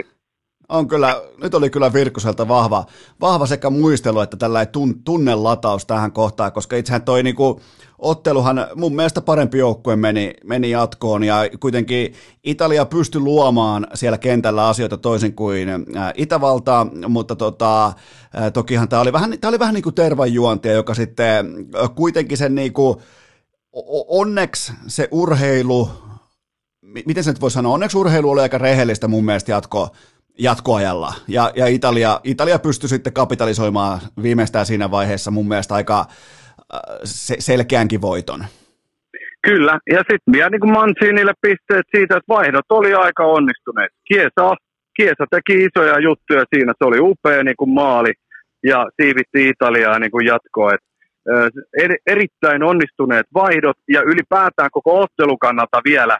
Eihän se yhdeksänkymmentä tosiaan, niin kuin kävikin läpi, niin se oli vähän sellaista, niin kuin, öö, no se nyt vähän niin kuin meni, Italia ei ollut lennossa öö, ja siinä ei niin kuin ihmeempiä ollut. Mutta sitten se jatkoaika, se kolmekymmentä minsaa, sehän oli ihan timanttista menoa. Siis siinähän oli ihan järkyttävä intensiteetti ja tempo. Sehän oli niin kuin... Se oli miljoona kertaa parempi ja mielenkiintoisempi seurata kuin se yhdeksänkymmentä. Se on mielenkiintoista nähdä nyt muuten, ja en siis nyt listaudu miksikään Italian maajoukkueen asiantuntijaksi, mutta on ihan mielenkiintoista siis tälleen kotisohva äh, jalkapallon ystävänä katsoa se, että äh, nyt jos mietitään vaikka Pesinä, Locatelli, äh, Belotti ja äh, Chiesa, että kuka niistä... Mun mielestä voi olla hyvinkin, että joku jää avauskokoon panoon nyt tota, seuraavassa ottelussa, niin että kuka murtautuu? O- ootatko, että joku vaikka Locatelli ottaa Verratin paikan? Just näin. Mennäisin just sanoa ennen kuin pääsikään siihen. Ö, odotan, odotan itse asiassa ja odotan ehkä sen takia, että musta tuntuu nyt vähän niin kuin tonkin ottelun perusteella, että tota, niin kuin ver- kun siinä on Barella, Verratti ja Jorginho nyt, niin se Jorginho ja Verratti on niin samantyyppisiä pelaajia. Tiedätkö? Ne on niin, ne vähän niin kuin syö toisiansa. Mutta sitten kun siinä on niin kuin Locatelli, Barella ja Jorginho, niin ne on eri tyyppiä. Locatelli on niin erityyppinen kuin Verratti. Verratti on semmoisen pienen ahtaan paikan pelaaja, öö, ihan maaginen pelaaja, en mä sitä tarkoita. Ja, ja pitää palloa niin kuin loistelijasti, suojaa sitä, ja pallokontrollit, kaikki niin kuin on tosi, tosi upeata. Mutta kun Locatellissa on taas sit niin kuin eriäviä niin kuin juttuja, niin pystyy, pystyy niihin kuljetuksiin, semmoisiin kunnon tempokuljetuksiin, tai sitten antaa niin kuin myös pitkiä upeita palloja niin kuin Berardille alkulohkossa. Et mä vähän näkisin jopa, vaikka se niin kuin tulee oleen aika kova päätös Mancinilta, jos se semmoisen niin kuin tekee. Et Barellaa ja Jorginho mä en jaksa uskoa, että se tiputtaa siitä keskikentältä, mutta Verratti, joka ei avannut näissä kisoissa ekoissa, koska oli sitä loukkaantumista, hänen, hänhän oli niin kuin se ykkösvaihtoehto tuohon keskikentälle, ja nythän siinä oli se kolmikko, jota ennen kisoja niin kuin oletettiin myös pelaavan, kunnes Verrattille tuli tota loukkaantuminen, mutta Locatelli on ollut, se on toimivampi, mä sanoisin näin, että se on vaan toimivampi se kolmikko, jos siinä pelaa Locatelli. Joten vastaus kysymykseen, niin kyllä mä odotan, että nyt seuraavaan matsiin Locatelli ottaa sen avauksen paikan. Ja Italia kohtaa perjantaina kello kaksikymmentäkaksi Belgian, siitä enemmän sitten perjantain jaksossa. Nyt pitää pieni tauko ja sen jälkeen hypätäänkin sitten Belgian veneeseen. Urheilukääst! Ei aina paras, mutta joka ikinen kerta ilmainen! Tähän välikköön mulla on teille huippunopea yksittäinen kaupallinen tiedote ja sen tarjoaa Sportscar Center. Kyllähän se kesäloma painaa päälle, varmaan itse kullakin tulee loma, rahat tulee hyvää fiilistä. Kattokaa tota keliä ja kattokaa teidän pihalle. Miten olisi lähteä upgradeaamaan kesäauto hengessä vähän äs cee cee piste fi kautta uutta swingiä, uutta väkää nimenomaan tähän kesään. Se on heinäkuu kohta, aurinko paistaa ja sulla on vielä lomakin, joten tota, jos se kesäauto-unelma on siellä taustalla muhimassa, niin anna palaa. Kaikki niinku arpominen, konservatismi, kaikki tällainen niinku itsensä kyseenalaistaminen etukäteen, jossittelu, niin jättäkää narikkaa, vetäkää liipasimesta, olkaa rohkeita, eläkää tässä hetkessä. Siinä on mun vihje tähän kesään, ylipäätään elämään, koska ei tarvi sitten niin kuin vanhainkodissa valehella tai jossitella joskus kuusikymppisen, että no oispa ollut sitä tai tätä. Toteuttakaa niitä haaveita, eli äs cee cee:llä on kolmenkymmenen vuoden kokemus laatuautoista, siellä on koko kavalkadi tarjolla, Mersuja, Bemareita, Audeja, Rangeja, Porscheja, joka lähtöön löytyy. Taitaa muuten löytyä jopa yksi keltainen Lambokin, joten tota, menkää osoitteeseen äs cee cee piste fi ja laittakaa ne kesäautounelmat, laittakaa ne todeksi. Se, se on, se on, mä tiedän, teistä on niin moni sellainen, jolloin tota, jolloin just se, niin kuin se raja tällä hetkellä, että pitäisikö uskaltaa ja pitäisikö nyt ja, ja onko se nyt sitten näin ja noin, niin, niin antakaa palaa, ette varmasti kadu. Menkää osoitteeseen äs cee cee piste fi, koska silloin kun ne unelmat, silloin tulee se saavuttamisen tunne siitä, että on jotain tehty oikein, kun on, on niin kuin varaa ja on aikaa ja on tilanne toteuttaa omia unelmia. Ja muistakaa, että jos teillä on jonkinnäköistä kuollutta rahaa jossain tileillä, niin se ei vee teitä yhtään mihinkään isossa kuvassa. Se ei toteuta teille siellä se kuollut raha jossain tilillä, niin se ei, se ei vie yksinkertaisesti teitä yhtään mihinkään. Ihan tällainen myös niin kuin talousneuvokin tähän kohtaan. Joten ne kesäautounelmat todeksi osoitteessa äs cee cee piste fi ja nyt jatketaan Virkkusen kanssa. Keskiviikon urheilukäästä! Mikä ihana tekosyy iskeä työhanskat naulaan! Ja näin on tauot jälleen kerran pidetty ja Virkkunen on käynyt ei kusemassa pulloa. Millä mä muuten nostan hattua oikeastaan tämän kesän osalta, että Virkkunen ei ole kertaakaan kussut pulloa. Joten se niin kuin tässä kohtaa nyt mun mielestä pitää pystyä sanoa ääneen, että mä oon helvetin tyytyväinen sun tähän kesään. Että sä oot niin kuin, sieltä niin kuin, miten vois sanoa, sä oot tehnyt nahan luonnin sieltä tota, hyvin kyseenalaisesta kevään. Nahan Joo, nahan luonnin sieltä hyvin kyseenalaisesta kevään jaksosta, missä sä kyllä osoitit niin Niinku sisukkuutta, ryhtiä ja sitoutumista, ja nyt sitten on niinku parempi tämä niinku kusipoliittinen ajoitus toimii nyt kesällä ihan selvästi sulla paremmin, joten siitä mä nostan sulle äh, ihan, ihan vilpittömästi hattua, mutta Belgia. Se voitti Portugalin yksi nolla ja oli aivan täysin sysikammottavan paska. Loi maali odottamaan vähiten kaikista top kuusitoista joukkueesta, eli nolla pilkku kaksi maalia. Joten tota, onko aika nyt hakea, varsinkin kun peilataan näihin loukkaantumisiin, onko aika hakea tuosta mun pihavajasta urheilukästin paniikkinappula esiin? Onko Belgialla Italiaa vastaan mitään palakaa ja onko nyt syytä olla nimenomaan se kanta, että nyt tänä keskiviikkoon, että ei, ei tämä ei tää Belgia tule menee yhtään mihinkään? Uh, no, mä, mä vähän niin kuin sanon samalla lailla kuin viimeksikin. E, eli e, Belgialla mun mielestä on edelleen ihan hyvät saumat mennä Italiastakin e, jatkoon. Vähän jo perättiin, että Italia ei, ei, ei sekään täydellistä ollut, mutta Belgian kohdalla edelleen, mä sanon, ei ammu lähellekään, lähellekään kaikilla sylintereillä. Et nyt niin kun, mä en tiedä, mistä niin kuin kiikastaa, vai onko Martínez oikeasti nyt lähtenyt muuttaa ihan merkittävästi niin kuin noin kyyniseksi, niin kuin vähän niin kuin näin, tälle turnaukselle vähän ominaisesti, mitä suurempia tarboja, mitä suurempia tähtiä on, sen kyynisempää kyttäysjalkapalloa nähdään. Niin kuin vähän niin kuin tyyliin Ranska. Niin, niin onko Belgia niin kuin nyt, koska Martínezin aikanahan Belgia ei ole ollut tollainen. Ja nyt mä niinku peilaan koko tätä alkulohkoa, jossa nyt on nähty jo neljä peliä niiltä. Ja nyt jos ihan kriittisesti katsotaan, niin kuinka monta hyvää peliä me ollaan niinku nähty. Sysipaska Venäjä oli aluksi. Ei sitä voi oikein niinku silleen edes verrata. Ja sekin niinku, äh, ei, en mä, periaatteessa alkulohkossa oli niinku Tanska ja se toinen puoliaika, jolloin Kevin De Bruyne periaatteessa yksin käänsi sen koko pelin.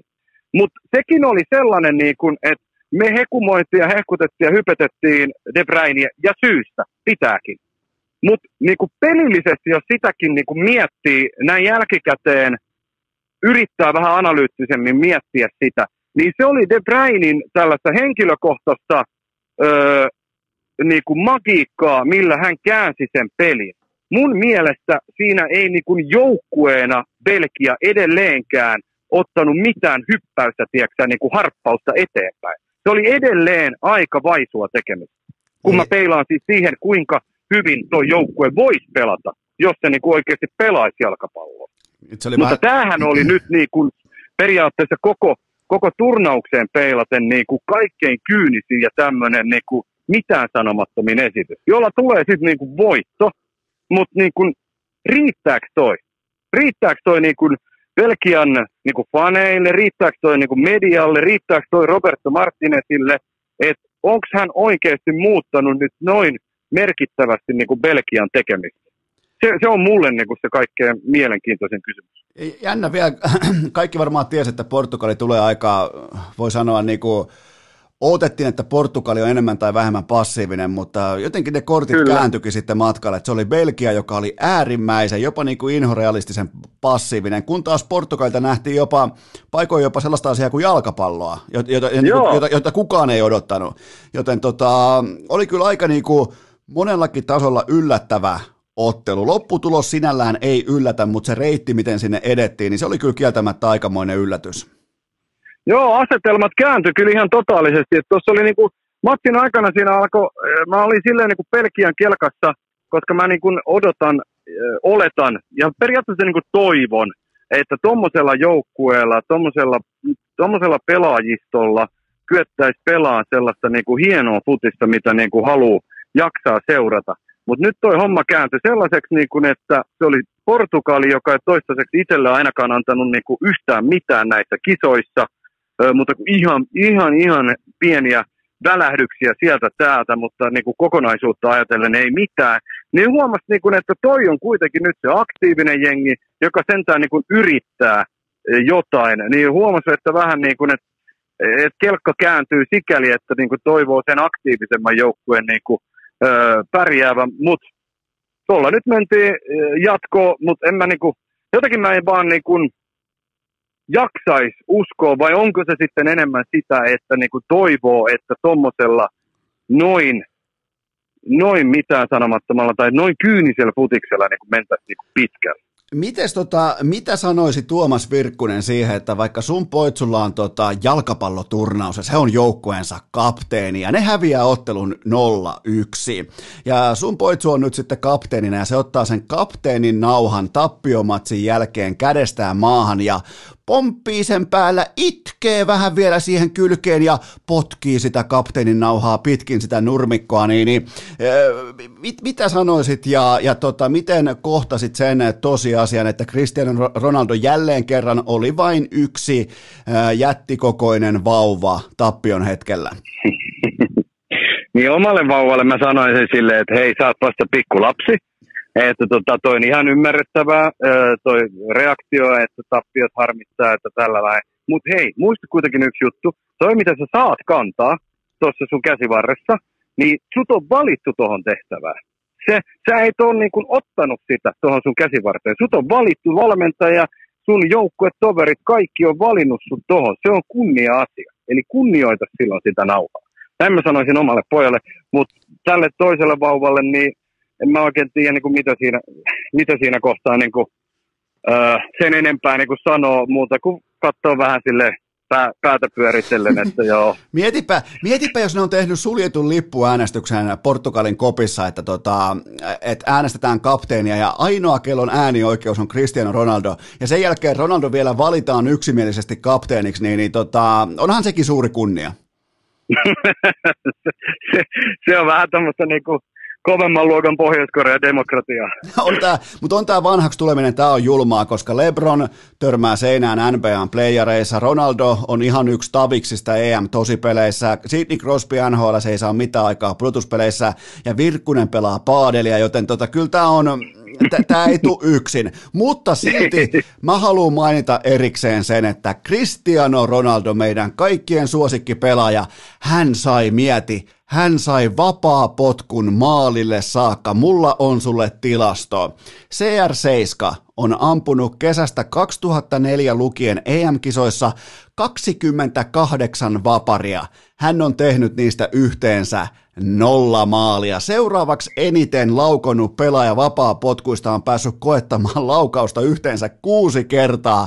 kaksikymmentäkahdeksan vaparia, nolla kaappia, mutta nyt mä joudun täällä suurena C R seitsemän-faniklubin puheenjohtajana, mä joudun juhlistamaan nyt jo kolmekymmentäkuusivuotiaan aikuisvauvan kapteenin nauhaa potkivan pellen sitä hetkeä, että se saa pallon jumalauta edes maalille saakka. Joten onko mä nyt epätoivoinen vai onko meidän faniyhdistys, ollaanko me niinku, onks, on, onko aurinko laskemassa? Ei. Siis missä tapauksessa ainakaan faniyhdistyksen aurinko ei ole laskemassa, koska noita tota, tunteikkaita puheenvuoroja, kun faniyhdistys taas kokoontuu, niin porukka odottaa varmaan ihan kympille. Mitäköhän tällä kertaa? Ja sitten jos, jos sattuu käymään niin, niin kuin nyt, että tämä kyseinen tai henkilö, jolle tämä faniklubi on perustettu, antaa vähän siimaa taas, niin kyllä näitä puheenvuoroja varmaan siellä odotellaan aika lailla. Siis mä en tiedä oikeasti, mikä on niin kuin nykyfutiksen niin kuin suurin myytti muuta kuin se, että Ronaldo tekee vapareita. No mut kun se, siis laitto, se, niin se laitto silloin Manussa sieltä kaukaa sen yhden sinne yläpeltiin. Siis, siis vitsi mä en käsitä, niin kuin, että onks, siis se on hassua, miten se, niin kuin, mä tiedän oikeasti kans, niin kuin porukkaa, niin kuin, jotka oikeasti niin kuin ajattelee edelleen, kun se tepastelee sinne pallon taakse, että tää on vaaran paikka. Niin mä, siis oikeasti onko suurempaa myyttiä niin kuin nykyfutiksessa kuin tämä?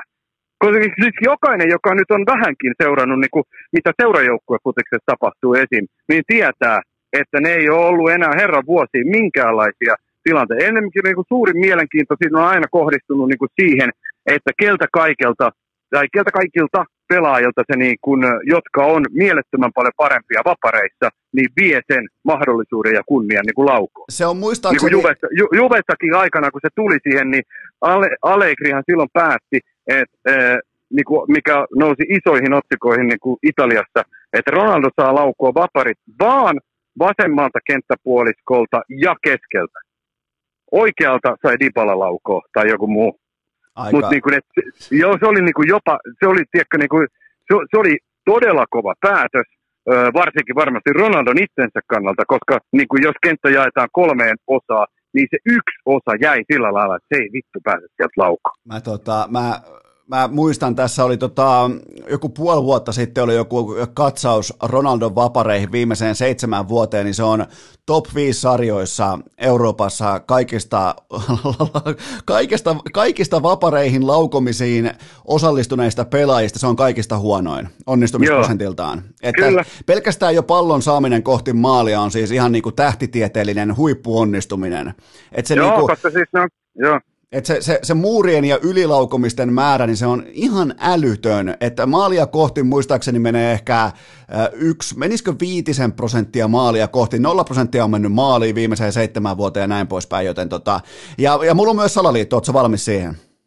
Joo, ottakaa salaliittojen aina. Nike maksaa. Nike omistaa kuitenkin urheilun aika isossakin mittakaavassa, niin Nike on päättänyt, että Cristiano Ronaldo on heidän ykkösveturinsa täysin oikeutetuista syistä, ja ne on tehnyt selväksi sen kaikille Ronaldon seuroille jo sieltä Manusta alkaen, kun tehtiin nämä isot Niken diilit, että hän ampuu sitten kaikki vaparit, maalipotkut, antaa sivurajaheitot, jotta se voi tehdä sen vitun väsyneen jalkaseisonta, tietsä, sen formin ottaa siihen, mikä lyödään sitten kaikkiin Niken mainoksiin pitkin maailmaa, eli se on yhtä suurta mainoksia, mainoskampanjaa, jossa on mukana Juventus, Portugali, Real Madrid ja näin poispäin. Kyse ei ollut missään vaiheessa jalkapallosta, koska jos olisi, niin siinä olisi sellainen, äh, vähän niin kuin tota, jos sulla on vaikka lähestymiskielto vaikkapa johonkin ihmiseen, niin siinä on sellainen valvoja, joka valvoo, että Cristiano Ronaldo ei mene paikallaan olevaa palloa kymmentä metriä lähemmäksi missään olosuhteissa. niin, niin, et kyseessä on Niken jättimäinen mainoskampanja. Ei, ei, sitä se, sehän voi hyvin olla, mutta onko se yhdistettynä sitten myös nyt tältä kaudelta tuttuun öö, Ronaldon tapaan toimia muurissa? Sehän se, se pelkästään, että ne pallot, kun se itse laukoo, niin nehän kopsahtelee käytännössä aina siihen muuriin. Mutta nyt tältä kaudeltahan muistetaan pari aika isoakin hetkeä, tilannetta, ottelua, muun muassa Portoa vastaan, kun ne karsiutui sämppäristä. Tilanne, missä niin kuin naurettavan pelkurimaisesti Ronaldo kääntää selkänsä muurissa ja päästää pallon lävitse. Mut, mut, onko tämäkin yhdistettynä siihen on, ja, ja mä, oon, mä oon suorastaan iloinen, että sä nostit tämän asian pöytään, koska mä en tämän jo unohtanut, mutta voidaan käydä nyt sekin läpi tähän samaan rahaan, koska tota, mulla on siihenkin tavallaan niinku teoria sen puolesta, että kyllähän se, otan säkin ollut biitsillä, ja kyllähän se vähän laittaa korpeamaa, kun vaikka lentopallo osuu paljaaseen ihoon ja vähän menee rusketusvihkoon. Niin mä tavallaan niinku ymmärrän Ronaldoa, että sillähän on ollut paljon tärkeämpää henkilökohtaiset palkinnot ja mainossopimukset kuin voittaminen viimeiseen kymmenen vuoteen, joten tota, mä ymmärrän sen täysin, minkä takia se ei halua sitä pallon muotoista kuviota omaan ihonsa sillä, että se ottaisi sen muurissa toimiessaan, ottaisi sen pallon omaan kroppaansa. Se väistää, antaa sen mennä vaikka maaliin ennemmin kuin menettää sitten jonkun L'Orealin mainoskampanja, joten tavallaan mä otan tässä Ronaldon puolen. No niin, eli lopputulemaan taas se, että Ronaldon kenkkaa, kelkkaa käännyttiin sittenkin. Ronaldo. Aika on siis, aika huikeata siis kyllä, kyllä tässä niinku kritisoidaan ja dissautetaan, mutta sitten lopulta se pystyy kuitenkin sillä mielettömällä karismalla ja vetovoimallaan saamaan sutkin vielä sen kerran. Se on, ja, ja, ja mun niinku Ronaldo, tämä ei ole mitään niinku kaupasta poimittua tällaista niinku satunnaisvihaa, vaan tämä on aitoa. Alkaen päivästä yksi mä päätin, silloin kun se siirtyi Lissabonista Manchester Unitediin, niin mä päätin, että tosta kaverista mä en muuten tykkää, ja en ole tykännyt. Ja tavallaan niinku se, että se on ollut jalkapallossa, oikeastaan niin kuin jalkapallon maailman historian toisiksi paras pelaaja, niin se on ollut välillä aika kova paikka ottaa vastaan. Mutta, tota, no mutta, joo, mä, mutta mieti, mieti, mitä aikaa me ollaan saatu todistaa. Mieti, minkälainen, nämä, niin kuin nimenomaan C R seitsemän ja Messin numerot joskus kahdenkymmenen vuoden päästä, niin nämä on ihan hävyttömiä. Nämä, nämä on, mm. siis, nämä, nämä on siis, näitä katsotaan, tiedätkö, kun sä et tiedä, miten päin se niin kuin tuloskortti on kädessä, kun siellä on sellaisia numeroita, mitä sä et ymmärrä.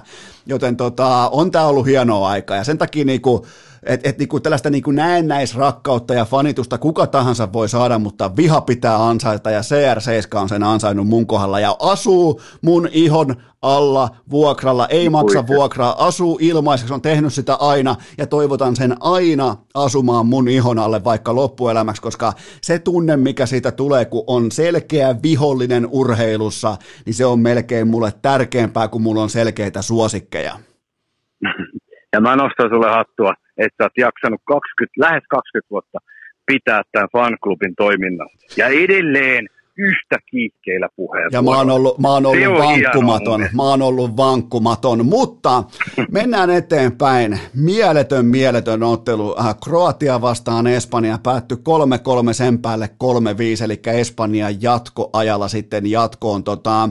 Öö, Kyllähän tämä niinku tää Espanjan own goal, eli oma maalitykistö, viimeiseen kahteen peliin on nyt sitten iskenyt kuitenkin myös vastustajan maaliin ton kymmenen kaappia, että tämä tuhnu hyökkäys on saanut kuitenkin nyt sitten jotain aikaan. Espanja muuten loi tässä ottelussa maali odottamaan peräti kolme pilkku seitsemän uunin edestä, mikä oli näistä top kuusitoista joukkueista paras noteraus, joten tota, ja oli muuten Kroatiallakin oli paikkoja, kaksi pilkku viisi oli maali odottama. Meinasin just kysyäkin, että varmaan oli kyllä niilläkin aika. Oli, oli aika niin kuin viihdyttävää hurlum, hei juhannuspalloa ja näin poispäin, mutta tota, mitä muistiinpanoja teit? Mä, mä, mä niin kuin muistan päällimmäisenä tällaisen niin kuin mitään pelkäämättömän jalkapallon, mikä tuli mulle aika yllätyksenä, koska mä otin, että molemmat tuo enemmänkin pöytää vetäytymistä kuin hyökkäämistä, ja mä otin tämän ilolla vastaan, mutta miten sä, miten sä näit tämän matsin?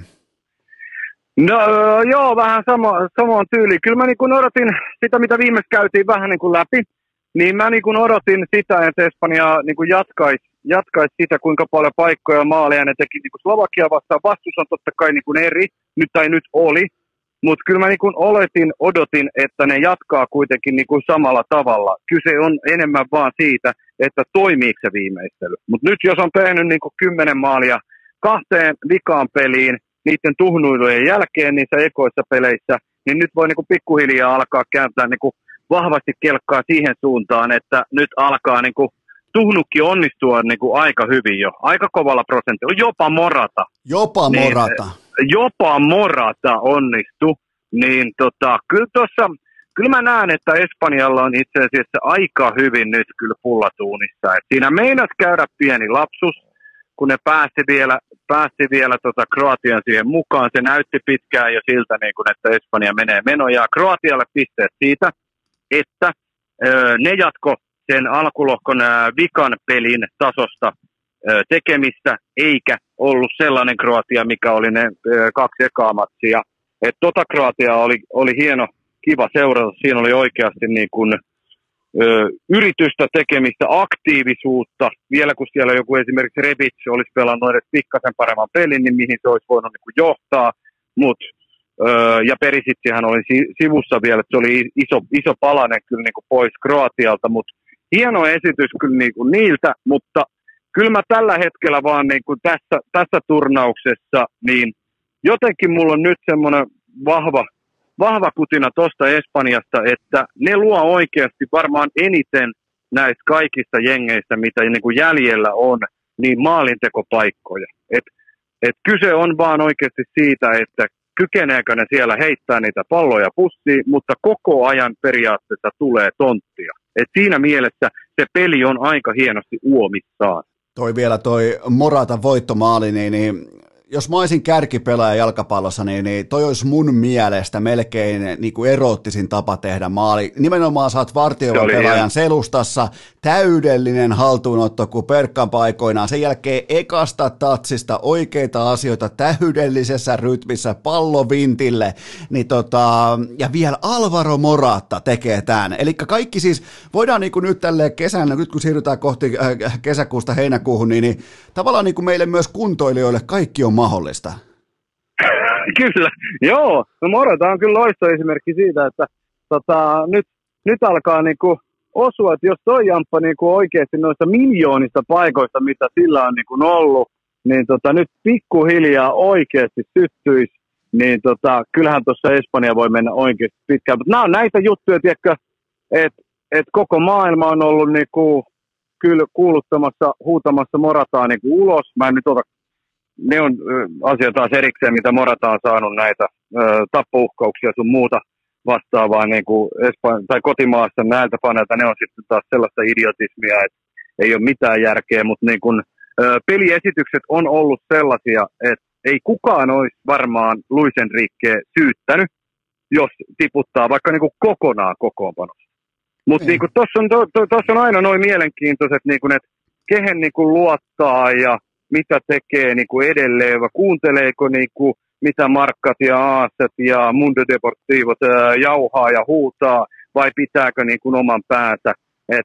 Tuossa on, niin kuin, on taas semmoisia hienoja elementtejä, mielenkiintoisia juttuja valmentajan ja pelaajien välillä. Et jotkut, vaan niin kun, jotkut jutut vaan niin kun uskoo toisiinsa. Mä, mä, mulle jäi tästä matsista vielä se mieleen, että mä tykkään siitä, kun urheilu palkitsee aktiivisen tahon. Jos vaikka nyrkkeilyssä on hyvin tasainen ottelu, mä tykkään, mä tykkään että se nyrkkeilijä voittaa, joka tekee enemmän aloitteita. Ja nyt siis tota, Espanja oli todella aloitteellinen, loi todella paljon tässä ottelussa. Ja vaikka Kroatia oli paikoin jopa, miten voi sanoa, onnekas, totta kai kun vastustaja tekee puolesta kentästä oman maalin ja näin poispäin. Mutta, mutta tota, oli kyllä oli todella laadukas Espanja. Joo, ja sitten sekin maali, mikä vielä tosiaan meni, tota, tuommoinen enke, enkelmainen, enkelmanmainen, niin tota, aika hienosti Unai Simonkin siinä mielessä kuitenkin keräsi itsensä, koska siellä tuli aika iso torjunta siinä jatkoajalla. Todella iso, se, siis, ai... siis se jäi Joo. ehkä vähän varjoon, sen Moratan kyllä, hienon maalin varjoon. Niin siin, et siinähän, siinähän otettiin game saver, se peli olisi ollut Kroatialle neljä kolme, se oli ihan niin kuin, vähän kuin Hazardin paikkaa äh, Lukas Radetski vastaan, Suomeen vastaan. Hyvin, hyvin vähän niin kuin samanlainen paikka, ja todella iso torjunta. Todella nopea reagointi läheltä tulleeseen niin kuin vetoon, se oli ihan mielettömän hieno torjunta, ja tosiaan niin kuin sen arvo vasta korostui niin kuin vielä pelin edetessä ja nyt kun Espanja sen käänsi. Ja Unai Simoni on myös tämmöinen, niin hänhän nousi maajoukkueeseen vasta maaliskuussa. Maaliskuussa öö, näiden karsintaotteluiden aikana otti ekaa kertaa niin kuin isosti niin kuin Espanjan ykkösmaalivahdin tonttia. Siellä on ollut ties ketä niin kuin, öö, välillä niin kuin kokeilemassa niin kuin David de Gean jälkeen, mutta tuntui pitkään, että Luis Enrique ei ole löytänyt sitä niin kuin ykköstä. Ja De Geahan on niissä tietysti ö, nimekkäämpi, mutta De Gean kausi, kaudet on ollut taas niin vaikeita, niin mun mielestä oli hienoa, että Luis Enrique nyt luotti niin kuin Unai Simoni ja se tapa, millä se nosti itsensä vielä tosta, koska tommosethan maalit arvokisoissa, niin, niin tiedätkö, niin kuin se voi, se voi niin kuin romahduttaa sut, jos et sä oo niinku mentaalisesti vahva äijä. No se voi, se et, voi, niin se voi johtaa kahteentoista luotiin paikallisella ostarilla.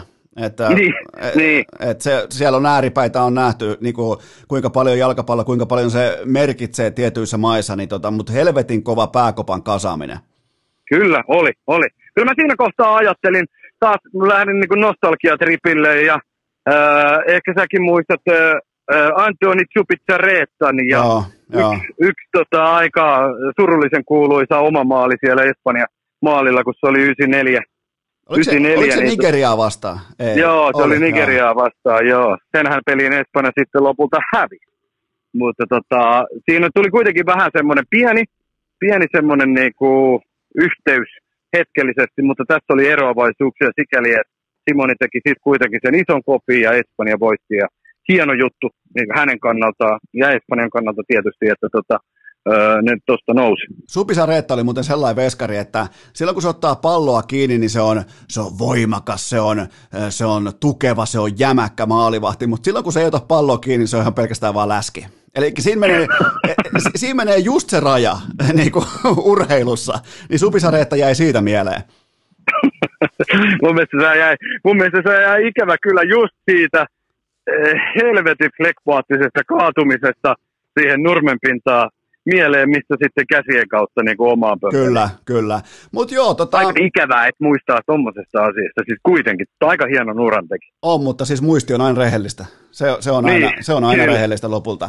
Mutta tota, Sveitsi-Espanja on siis perjantai-alkuillasta kello yhdeksäntoista, ja oikeastaan voimme jatkaa sitten perjantain jaksossa. Toi on aika mielenkiintoinen matchup, mutta ei kuitenkaan sukelleta siihen, koska meillä on, meillä on taustalla nyt tällä hetkellä. Mä kuulen täällä maalaispellolla, mä en tiedä, onko naapuri ottanut traktorin esiin vai mistä on kyse, mutta tuolla on ihan selkeä hydrauliikkavetoinen jyskytys kuuluu. Ei, kyllähän se on, kun tuolta kuuluu tällä hetkellä, se lähestyy, se lähestyy. Kyllä vain se on, Ukra- se on Ukrainan ydinpolttoaine, kultajuna, se on nitkahtanut jälleen liikkeelle eilisiltana. Silloin kun kaikki lapset ja paadelpelaajat oli jo mennyt nukkumaan, niin Ukraina laittaa Ruotsin pakettiin ja etenee, joten tota, olihan draamaa. Forsberg käy kaksi kertaa parrussa ja Ukraina tekee voittomaalin ajassa sata kaksikymmentäyksi minuuttia ja tota, kaikki oikeastaan matsissa tasan, mutta voidaanko nyt kuitenkin niinku, uh, urheilukästin kultajuna analyyttisessä kerhossa todeta, että uh, Ukrainan mestaruusjuna on jälleen raiteillaan? Oi vitsi, sä jotenkin odotit jopa tätä, että pääsee rakentamaan tämmöisen puheenvuoron. Ai että. Tota, joo, siinä oli, siinä, oli kans, siinä oli kans tosi paljon hienoja, hienoja elementtejä, ottamatta tähän tulevaan kultajunaan nyt niin hirvittävästi kantaa, mutta siellä kuitenkin hei, mies, joka ratkaisi pelin ekat viisitoista minuuttia, Dobi, ekat viisitoista minuuttia koko turnauksessa, niin on, on se niin kuin aika huikea tarina, jo niin kuin pieni tarina niin kuin isomman tarinan sisällä, että tommonen jamppa tulee ja sitten ratkaisee, ratkaisee historiallisen paikan niin kuin Ukrainalle. Niin aika hieno tilanne toi, ja sitten itselle jäi niin kuin vahvasti mieleen se, että Ukrainan mediahan on niin kuin lietsonut ja äh, kritisoinut, jopa laimeen sana, mutta siis niin kuin ihan vetänyt alta kölin koko niin kuin maajoukkuetta, kuinka huono se on ollut. Jopa legenda itse on saanut arvostelua, Shevchenko. Niin se Shevchenkon eka maali, niin mä en tiedä, mä en ole lukenut nyt sen jälkeen, mutta mä niin kuin vahvasti epäilen, uskon, että niin raivoi, raivoisa tuuletus ja sitten lopulta niiden kolmen vai neljän niin kuin huudon jälkeen niin kuin se pisti sen sormen tohon noin ja huuteli jotain. Niin mä vaan luulen, että se oli osoitettu niin kuin Ukrainan medialle tai faneille yhteensä kummallekin, jotka on niin kuin niin vahvasti arvostellut niin kuin maajoukkuetta. Joo, tämähän, tämähän on ihan selvä niin kuin Shevchenkon tällainen fuck you tour tällä hetkellä, joka päätyy siis mestaruuteen, niin kuin ollaan urhe- urheilukästä ensimmäisenä tiedotuslähteenä Suomessa raportoi.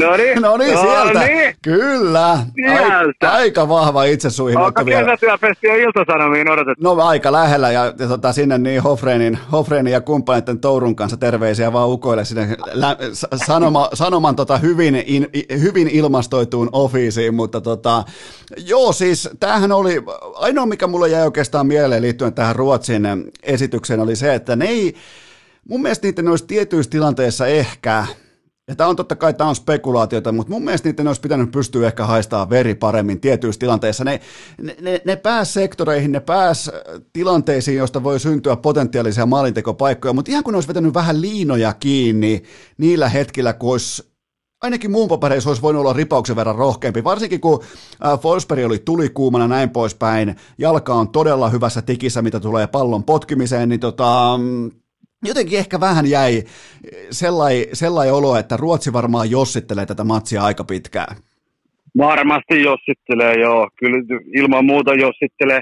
Toi on ehkä, ehkä itsellä tulee semmoinen fiilis, että koska ne oli kuitenkin niin passiivisia sitten taas, taas alkulohkossa. Niin. Ja nyt se Ruotsi oli niinku pitkin poikin tota iltaa niinku tosi aktiivinen, jopa niinku peilata niinku alkulohkon peleihin niin poikkeuksellisen ää, aktiivinen. Ei tarvitse nyt verrata mitään niinku Espanja-peliä, missä se, sä, sävelet on niinku selvät, että Espanja pitää. Ruotsillahan oli silloin viisitoista prosenttisesti pallo, mutta yhteensäkin prosentti oli joku alle neljäkymmentä noissa alkulohkon peleissä. Ja nyt Ruotsi oli kuitenkin noin aktiivinen. Ehkä siinä oli jotain sellaista, että ne...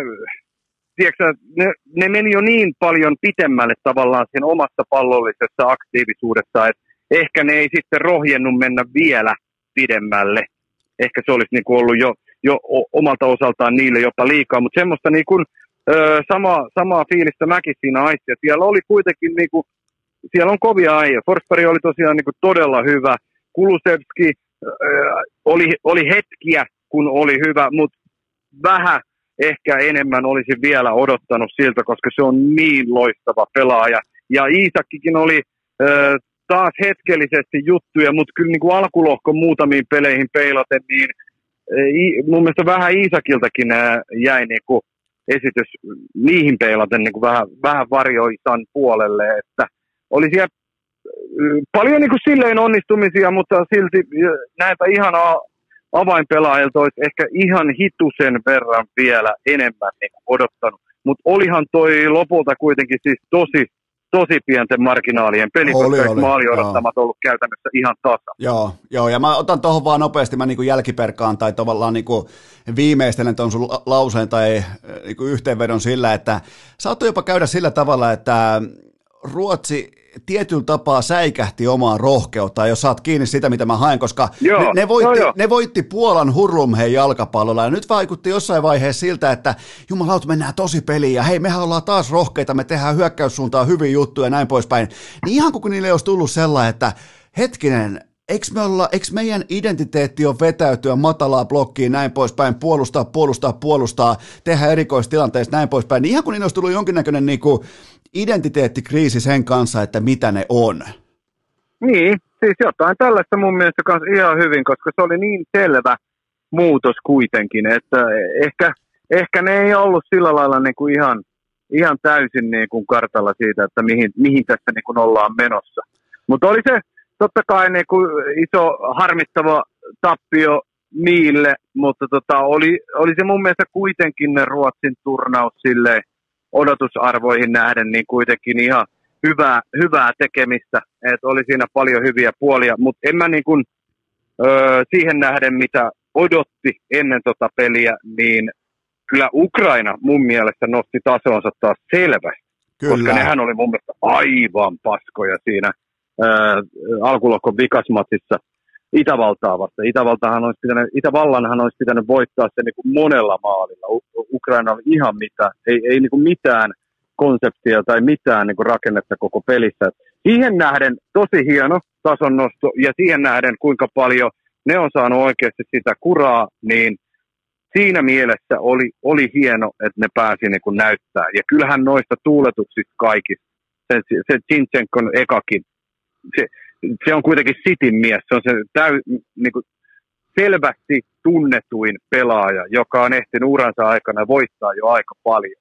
Niin kyllä noista tuuletuksista, niin kuin aikaisemminkin käytiin sitä Modricia vaikka läpi niin. siellä alkulohkossa, niin kyllä noista, vaikka ei ole tietenkään saman statuksen pelaaja, mutta kun vertaan tässä nyt vaan siihen, että on voittanut kuitenkin jo aika paljon, niin toi tunnelataus siinä tuuletuksessa, niin kertoo aika paljon, että niin kuin mistä pelataan, kuinka, kuinka isoja juttuja niin kuin on. Ja mietipä, mietipä näin päin, että oikeastaan jos ottaa näistä kisoista pois Petturi Modricin ulkosyrjän, niin Huuhkait olisi tällä hetkellä jatkossa. Nehän olisi voittanut niin. tuon Ruotsin.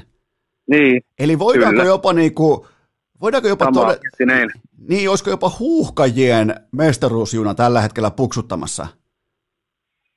Aika, niin. aika kovaa spekulaatiota. Mä en kysy, kansa kysyy. joo, joo, mutta ei, ei lähdetä puksuttaa nyt sinne Pietarin suuntaan. Ei, lähdetä. Ei, ei missään nimessä. Pysytään pois Pietarista ja pysytään pois Himokselta. tota, mutta tärkeintä on siis se, että Ukrainan mestaruusjuna on jälleen raiteillaan ja se on sitä myös, mä annan garantiin, se on sitä myös seuraavan vaiheen jälkeen, koska vastaan tulee lauantai-iltana kello kaksikymmentäkaksi alkaen tämän jakson viimeinen osio, joka on yhtä kuin se, että jalkapallo on virallisesti tullut kotiin. Mä haluan onnitella Englanti E M-jalkapallon mestari. Ne voitti finaalissa Saksan eilen kello yhdeksäntoista alkaa, joten se oli hurmos, se oli finaali, se oli voitto. Voitto on nyt kuitattu, palkinnot on jaettu, pelaajat on kukitettu, joten on aivan selvää, että Englanti häviää Ukrainalle todella kivulialla tavalla, mutta kuitenkin nyt ensin tämä Englannin fantastinen voitto Saksasta. Tämä oli tyylikäs voitto, tämä oli tasaisen ottelun mun mielestä aika isomunainen voitto ja mä niin kuin, mun on pakko sanoa, että vaikka mä, äh, mä, mä vein vaan Mä, mä, mä rakastan näitä football is coming home -narratiiveja, mä tykkään irvailla ää, Englannin faneille, niitäkin on Suomessa todella iso määrä, mutta täytyy... Ai täl... tykkäät, mä en ole huomannut vielä sen. Joo, joo, mutta mä nyt vaan niinku ajattelin vaan kertoa, että ettei niinku yhtäkkiä tule tällaisia niinku paadelmailoja kaapista, että niinku ihan avoimin kortein. Ja mun, mun, on, mun on pakko tässä kohdin todeta, että mä nautin tästä kaikesta ihan täysin vilpittömästi, koska brittejä on kurittanut todella vaikea korona, niitä on kurittanut Meghan, niitä on kurittanut sketsihahmolta vaikuttava pääministeri, ja nyt sitten ne pystyy Wembleyllä, Lontoon hyvä ettei sydämessä, ne pystyy lyömään faniensa edessä kaljan hurrun keskellä Saksaa leukaan kaksi nolla, niin mä oon vilpittömästi onnellinen Englannin puolesta. Kyllä, ekaa kertaa viiteenkymmeneenviiteen vuoteen. Niin tota. Ja Southgatein omat henkilökohtaiset traumat kaksikymmentäviisi vuoden takaa. Ja, ja siihen päälle vielä, öö, kun aikaisemmin jossain jaksossa puhuttiin Fodenista ja Kassasta ja silleen, Foden on nyt vähän niin kuin jäänyt aivan sivuraiteille y- ymmärrettävistä syystä, mitä aikaisemmin käytiin läpi. Mutta huomasitko myös, mitä tapahtui, kun hurrikaani pisti se ö, puskun sisään ja lähti tuulettaa. Joo. Sehän oli, sehän oli imitaatio tai kunnianosoitus tai tribuutti Vol Kassakaskoinelle vuoden yhdeksänkymmentäkuusi hammaslääkärin tuoli tuuletukselle. Sehän oli täysin identtinen siitä. Ö, selälteen makaamaan, kädet nostetaan tuon sivuun ja sitten nostetaan vähän yläkroppaa ja päätä. päätä sieltä ylöspäin. Vähän näytti harmillisesti vaan siltä, että muu jengi ei ollut mukana tässä tribuutissa, koska siihenhän olisi kuulunut tietysti juomapullo, ja sitten suihkutetaan niin kuin vettä, vettä sinne tota Hurricanein suuhun.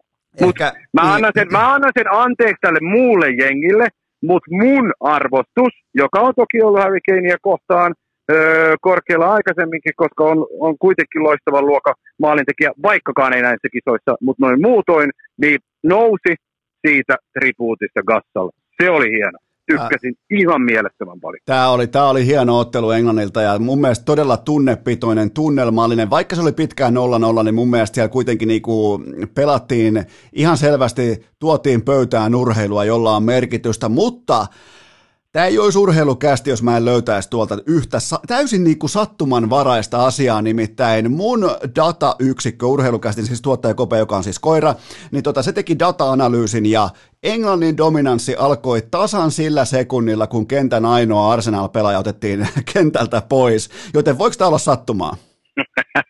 No hei, ei, ei, ei todellakaan, hei, aina jos olisi purstia Arsenalin pelaajia, niin tota... Kyllä se menestys niin kun, äh, rinnastuu siihen, että tota, he on mahdollisimman kaukana joukkueen. Näetkö muuten, muuten tästä tota Sakasta, josta nyt on kyse, niin, niin näetkö tästä sellaista kuvaa, ja. Että mä en tiedä mikä matsi se oli, olisiko ollut nyt sitten... Alkulohkon joku peli, missä se oli siis riisu, riisu oman paitansa, vaikka se ei ollut tehnyt maalia, eikä se ollut myöskään syöttänyt sitä maalia. Ka- Vaan se, Arsenaali, naispurssipelaaja voi tehdä. Usko, se on uskomatonta, mitä Arsenal tekee näille nuorille miehille. Se on usko. Ja, ja just tuli se vanha videokin, olisiko ollut, tota, kun jaettiin, olisiko ollut mestarien liigan niin kuin kakkossijoja ja jotain tällaisia muisto, niin kuin muistolätkiä, hopeamitaleita, mitä nyt tahansa, niin äh, Bellerin oli ainoa, joka otti sen vastaan. Ja, ja tota, ei, olisiko ollut joku niin kuin maajoukkue? No oli mikä oli, mutta kuitenkin se oli Bellerin, joka silloin oli sitä ennen pelannut Arsenalissa. Se oli ainoa, joka otti mitalin vastaan. Kaikki muut otti mitalin välittömästi pois kaulasta. Niin, niin kyllä tämä on. Ja, mutta toi, että ottaa paidan pois Ma- maalin jälkeen, jota sä Joo. et itse tee tai edes syötä, Ni- niin se on Arsenaalia, mutta mut tulihan sieltä nyt sitten koko niinku Englannin sosiaalisen median, mä en tiedä mistä tämä niinku kultapoika-asema on lähtenyt Grealishin kannalta liikkeelle, mutta nyt se myös lunastaa odotuksia, eli teki ihan selkeän Joo. muutoksen tuohon pelaamiseen ja, ja ansaitsee jokaisen somepostauksen tällä hetkellä. Joo, siis niin kuin aikaisemmin käytiin siinä yhdessä käsissä läpi, niin se on, se on loistava pelaaja, ei siitä mihinkään pääse. Öö, se roolitus vaan, että mikä se on, niin selvästihän siinä on Southgateilläkin vähän hakemista. Toki oli mahdollisesti myös vähän sen tyyppinen ottelu, että ehkä Grealishia tarvittiin vasta öö, niin kuin, ottelun niin kuin jälkimmäisessä vaiheessa eikä niin kuin avauksesta lähtien, mutta kyllähän Kriilisissä on paljon, paljon sellaisia elementtejä, mitä siellä hyökkäyskolmanneksella niin kuin ei niin noissa kaikissa muissa Englannin niin kuin hyökkäyspään pelaajissa ole. Kyllä se oli hieno tarjoilu Harry Kaneille. Englannillahan oli, ylipäätään tuo ottelu oli mun silmiin siis, se, se vasta oli niin kuin tosi pienten marginaalien peli, että kuitenkin siinä oli niin, kuin niin ö, sentit, millit e, ö, Englannin puolella kummassakin, ö, ja sitten taas Thomas Müller. Niin ei se, mulla tuli väistämättä vähän mieleen siinäkin, että siis oliko se vaan, voiko se olla, että Tomasiitto Müller teki sen ihan vaan, koska on edelleen vähän katkera siitä, että joki tiputti sen aikaisemmin maajoukkueesta. Siivetään. Niin, tavallaan joo, että, että tietoisesti laukoo, ilmoittaa, että laukoo viisitoista senttiä ohi. Ja... Tietoisesti. Oli, on edelleen vähän vittuuntunut siitä, että se tiputti maajoukkueesta ja vielä tälleen, että nuori kaarti. On tulossa nuorennusleikkaus. Vähän, varmasti vähän suivaa siitä, koska Müller on kuitenkin näyttänyt aina ihan samalla yhtä nuorelta, niin halusi vähän niin kuin nopeuttaa tätä maajoukkueuraa. Mä, mä tykkään, että säkin pystyt poimimaan tällaisia salaliittoteorioita. Just, just niin kuin alkaen Thomas Mülleristä, joka on aina tunnettu äärimmäisen vaikeana joukkuepelaajana. Joo, kyllä. Että tota, mut, mut aika hyvä haku, mut, koska... Mut joukkueen tos... kesken rakastettu, mutta tiedätkö tämä valmentajadilemma, voisiko siellä olla jäänyt? Si- siinä voi olla ja se varmaan onkin, mutta täytyy muuten myös sanoa, että tässä tavallaan niin kuin myös toinen sivu, tai tavallaan niin kuin toinen kirja sulkeutuu, eli tämä niin, niin sanottu... niin kuin Müllerin sukupolvi vähän niin kuin astuu sivuun, sitten tulee nimenomaan nämä tota, Grealish ja kumppanit tulee tilalle. Tuossa oli vähän niin kuin myös tällaista, niin kuin, miten voisi sanoa, mitä se nyt ikinä onkaan? Se on siis, tota, ei ole mytologiaa, vaan se nyt katos yksi, yksi kappale katos sanoja kokonaan päästä. Mutta tuossa on niin kuin tiettyä kuvaavuutta siitä, että, että jalkapallo meidän silmien edessä, niin se liikkuu aika kovaa eteenpäin, koska se, mitä Müller ei skoraa niitä paikkoja, niin sieltä tulee uusia kundeja tilalle Englannista, niin, Englannilta, joka, jotka sitten ottaa sen tilanteen haltuun ja ne vie sen joukkueen jatkoon. Niin, niin tavallaan niin kuin, sikäli taas jälleen kerran palaan siihen, että urheilu oli kuitenkin se oli aika rehellistä. On, on, on se sillä lailla, joo. Mutta vanhan kaartin puolesta sanon kuitenkin, että ehkä kisojen hienoin liuku tuli ö, sellaiselta pelaajalta, joka myös tiputettiin jo kertaalleen maajoukkueesta, eli Hummelta. Joo, kyllä. Se, se katko, se liuku siihen oli aivan järkyttävä hieno. Kyllä. Se oli upea. Se on kokemusta. Kyllä siellä, se edelleen, on. Joo, kyllä siellä on edelleen niin kuin osaamista, mutta kyllä toi Saksan kannalta vähän, vähän vaikuttaa siltä, että että vanha kaarti ehkä nyt enemmän mun mielestä kuitenkin henkilöityy sitten ehkä muutamien pelaajienkin osalta toki, mutta niin kuin jokin, että et nyt on niin pitkä pätkä ollut, nyt kaikki kunnia hänelle, se on pitkä hieno päivätyö, minkä hän on siellä tehnyt ja menestystäkin on tullut, viimeiset ää, vuodet arvokisat on ollut vaikeita, nyt on mun mielestä semmoinen ihan oikeasti oikea aika vaihtaa miestä, Hansi Flick on mielettömän kova tekijä, on ainakin siltä niin kuin vaikuttanut, vaikka valmennusura sinällään on suhteellisen lyhyt. Mutta mä luulen, uskon, että se pystyy viemään näitä pelaajia, jotka muun muassa näissä kisoissa nyt enemmän tai vähemmän floppas, niin kuin joku Leroy Sané tai Müller ei ollut hyvä, niin, niin kuin astetta verran eteenpäin nyt seuraavia ois, kisoja. Olisi muuten ajatella. Pikkusen hienoa olla Hansi Flick. Mieti, käytännössä on ensimmäinen oikea niin kuin aikuisten pääsarjatason päävalmentajapesti on F C Bayern München ja sen jälkeen sun toinen pesti on Saksan maajoukkue. Ja sä voitat siinä välissä kaiken mahdollisen, ihan kaiken, kyllä, mistä voi pelata. Ihan niin kuin piha-olympialaiset, varmaan voitti juhannusolympialaisetkin, niin tota... Se, se on aika, aika mielenkiintoinen kyllä tavallaan, että, että tota Mannschaft nyt hyppää tähän, niin kuin, tähän aikakauteen, koska siellä on kuitenkin se aikajana on aika lyhyt, mutta unohdetaan kuitenkin nyt tämä Hansi Flick-asetelma ja puhutaan vielä lyhyesti Englannista, koska äh, Sterlingiä, Harry Kaneä, siellä alkaa tavallaan niin kuin löytyä näyttöä, näyttöjä niiltä pelaajilta, joita sitä on myös vaadittu. Totta kai Sterling on, on, on niin kuin onnistunut tähänkin saakka jo näissä kisoissa, mutta olihan toi Kaneille, olihan toi jättimäisen iso maali tuohon kohtaan. Vaikka se, se niin kuin lopputuloksen kannalta se ei tehnyt kesää tai talvea, mutta ihan siis giganttinen osuma.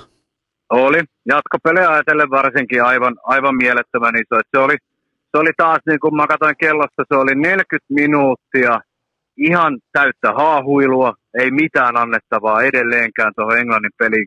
Siihen mennessä se oli koskenut kaksi kertaa palloa, kun neljäkymmentä minuuttia oli pelattu. Mutta sitten alkoi tapahtua. Sitten tuli jo ensimmäinen hyvä, hyvä juoksu. Se tuli hakemaan niin kuin alempaa ja yritti pistää kaveria siitä keskeltä läpi. Siitä hetkestä eteenpäin mun mielestä Keini oli, oli niin kuin hyvin mukana tuossa pelissä. Ja nyt kun se tosiaan sai ton maalin vielä tuohon, niin se antaa varmasti niin kuin todella, todella paljon sille, että et kyllä se sitä kaipasi. Ja mä jaksan uskoa siihen, että se alkaa tuosta niin kuin luon, luonnistua ja alkaa näyttää jotenkin luontevammalta, jouhevammalta myös Keinin osalta. Sitten on just niin kuin Southgatein osalta ajateltuna, että mikä meissä on Mountin tilanne nyt sitten on seuraavaan, seuraavaan peliin, ottaako takaisin paikkansa tuo covid-homman jälkeen vai, vai ei. Siellä on aika hyvä. Aika hyviä onnistumisia nyt kieltämättä niin kuin tullut ja tuntui siltä, niin kuin, että se paketti oli niin kuin stabiilimpi ja semmoinen, että et Englanti ei, niin kuin, Englantihan ei ole pelannut mitään niin kuin hyökkäysjalkapallon juhlaa. Päinvastoin voisi melkein sanoa, että ne on pelannut enemmän sellaista niin kuin maalin estopeliä, mutta ne minimoi hyvin niitä riskejä. Et, et toki niitä pienet saumat Saksallekin tuli niin kuin eilen, mutta neljä peliä on nyt kuitenkin menty, eikä Englanti ole päästänyt niin kuin maaliakaan. Niin kyllä siellä niin kuin vahvasti kaikki lasketaan sen varaan, että toi puolustus pitää ja sitten ne niistä muutamista paikoista tekee sen yhden, ehkä jopa kaksi. Joo, ja, ja tota Pickfordin maalit on ollut aika, aika hyvä kyllä. On, niin, että, on. Tota, et, et ihan hirveästi joo. Mitään niin kuin, ei ole tarvinnut supervenyä koko aikaan, mutta se mitä on... On tarvittu, paitsi se Haavertsin veto eilen, se, oli, se tuli niin läheltä, niin järkyttävän joo, kovaa volleita, vaikka se tuli vähän kohti kyllä joo, mutta se sai kuitenkin nostettua sen yläriman, niin, se, se, se oli hieno tarina. Mä, mä vaan siis nojaan siihen, että silloin kun sun koko niin kuin, pelin identiteetti nojaa siihen, että et, et sun puolustuspelaamisen pitää, niin kuin, se pitää pohjautua tiiviyteen ja siitä kautta syntyvään tiettyyn niin kuin kollektiiviseen itseluottamukseen, niin silloin maalivahti ei voi antaa yhtään siimaa ja silloin tämä Pickfordin vahva pelaaminen, luotettava pelaaminen, niin se on tosi tärkeässä roolissa ja, ja se on tossa niin kuin tavallaan äh, Harry Maguire, äh, Tota toi Stones, Maguire ja tota Walker ja sitten tota Pickford, niin aika luotettavaa kamaa ollut, niin kuin mun silmään ainakin.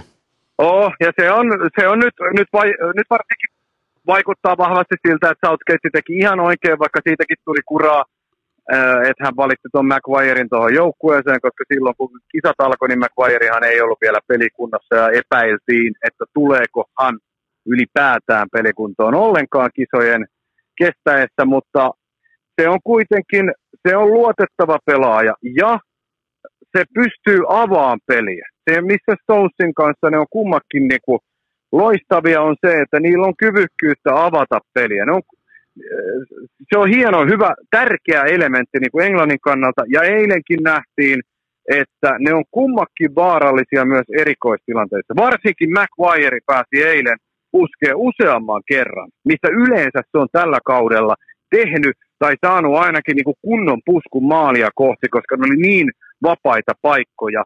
Öö, mutta ehkä se menee osittain jonkun pienen pelituntuman piikkiin, mutta se, se on vaan se puolustuskin, niin nyt on Maguiren tulon jälkeen, niin se vaikuttaa vaan paljon paljon luotettavammalta. Äsken muuten äänsin Maguiren nimen, kuin tota, se on vastaavasti kirjoitettu, mutta eri tavalla äänetty erään entisen N F L-pelaajan kohdalla, joten eiköhän lyö tämä jaksopakettiin. Tämä niinku, tämä tota... Täällä alkaa tulla, täällä tulla, alkaa tulla niinku kolmostason entisiä N F L-pelaajia, alkaa tulla niinku ääntämistapaan, mutta kyllähän toi niinku football is, se on nyt niinku voimakkaasti tulossa kotiin. Et niinku, ja, ja Englanti kohtaa, ja enäähän ei voi, tätähän ei siis voi vetää vihkoa. Ajataanko, ei, ei tämä ei enää kaadu Elletä mihinkään. Ellei sä sitä oikein kunnolla. Tämä ei kaadu Sitten. mihinkään. Tää ei, ennen, ennen kaikkea tämä ei kaadu puoliväli erissä rankkarikisaa. Ei siis, ei, ei, ei tämä ei kaadu. Tämä on se vuosi. Mutta tota... olihan se helvetin hieno nähdä. Siis en mä tarkoita sitä kaatumista, mutta Englanti ja rankkarikisa. Nimenomaan, ja sitten tulee vielä Chris, Chris Waddle ampuu vasurilla sinne niinku kulmalipusta kyllä. yli sinne Wembliltä ihan tuonne niinku Skotlantiin asti sen pallon, niin se olisi, se olisi vielä kerran. Mutta perjantainahan me Virkkusen kanssa nyt sitten jatketaan. Meillä on, meillä on tota, kattauksessa Belgia, Italia, Sveitsi, Espanja, Ukrainan kultajuna vastaan Englanti ja sitten on Tsekki vastaan Tanska, joten Virkkunen, lähdetäänkö pelaamaan nyt paadelia, tai siis sä lähdet pelaamaan paadelia ja mä harkitsen paadelin pelaamista. Ja siis tota... mähän lähden oikeasti pelaamaan, mulla alkaa kolmen tunnin päästä vuoro. Herra Jumala, niin kuin, ensin työt, sen jälkeen, sen jälkeen aikuispaadel. Joo, kyllä. Keski-ikäisyys on tätä, että Minkälai, nyt on pakko mennä nauttamaan. Minkälainen pelaajaprofiili sulla on? Miten sä niin kuin luonnehdit itseäsi padel-pelaajana? Öö, semmoinen saatanan sitkeä, haen jo hävittyjä palloja semmoisella sut hyvällä prosentilla, mutta kun tulee tappopaikka, ei ole mitään annettavaa pelille. Okay. Ei mitään. En Elikkä... osaa lyödä, en osaa sijoittaa. Ei mitään. Elikkä käytännössä... Mutta ainoa mikä on niin. se, että mä vaan poimin niitä palloja sieltä. E- eli, eli käytännössä se pelaaja, josta coachina sanoo, että hän on arvokas, arvokas osa meidän joukkuetta. Ja to- totuudessa niinku, totuus on se, että ei niinku millään merkittävällä aspektilla ei mitään käyttöä. Niin siis totuus on se, että siis en mä olisi tätä lajia pelannut varmaan yhtäkään peliä, jos en mä itse varaisi näitä vuoroja. Ootsa, o, o, ootsa, Eli mua ei ole, siis mua hetkinen, ei ole, hetkinen, mua ei ole kertaankaan kutsuttu näihin. Ootsa siis padeljoukkueen kapteeni? Omalla tavallaan, joo. Sit, mä oon se vuoronvaraa, ja, hei, koska sit, se on ainoa sauma päästä itsekin. Hei, sit mä haluan, että sä kunnioitat sun padeljoukkueen kapteenin nauhaa, etkä potki sitä pitkin padelkeskusta. Totta kai kunnioita, isosti. Hyvä. Mut hei, tehdäänkö silleen, että perjantai jatkuu? Totta kai. Hyvä, perjantai. Ja kaikille kuuntelijoille myös sellainen loppunoteeraus, että ihan normaaliin tapaan perjantaina jatkuu.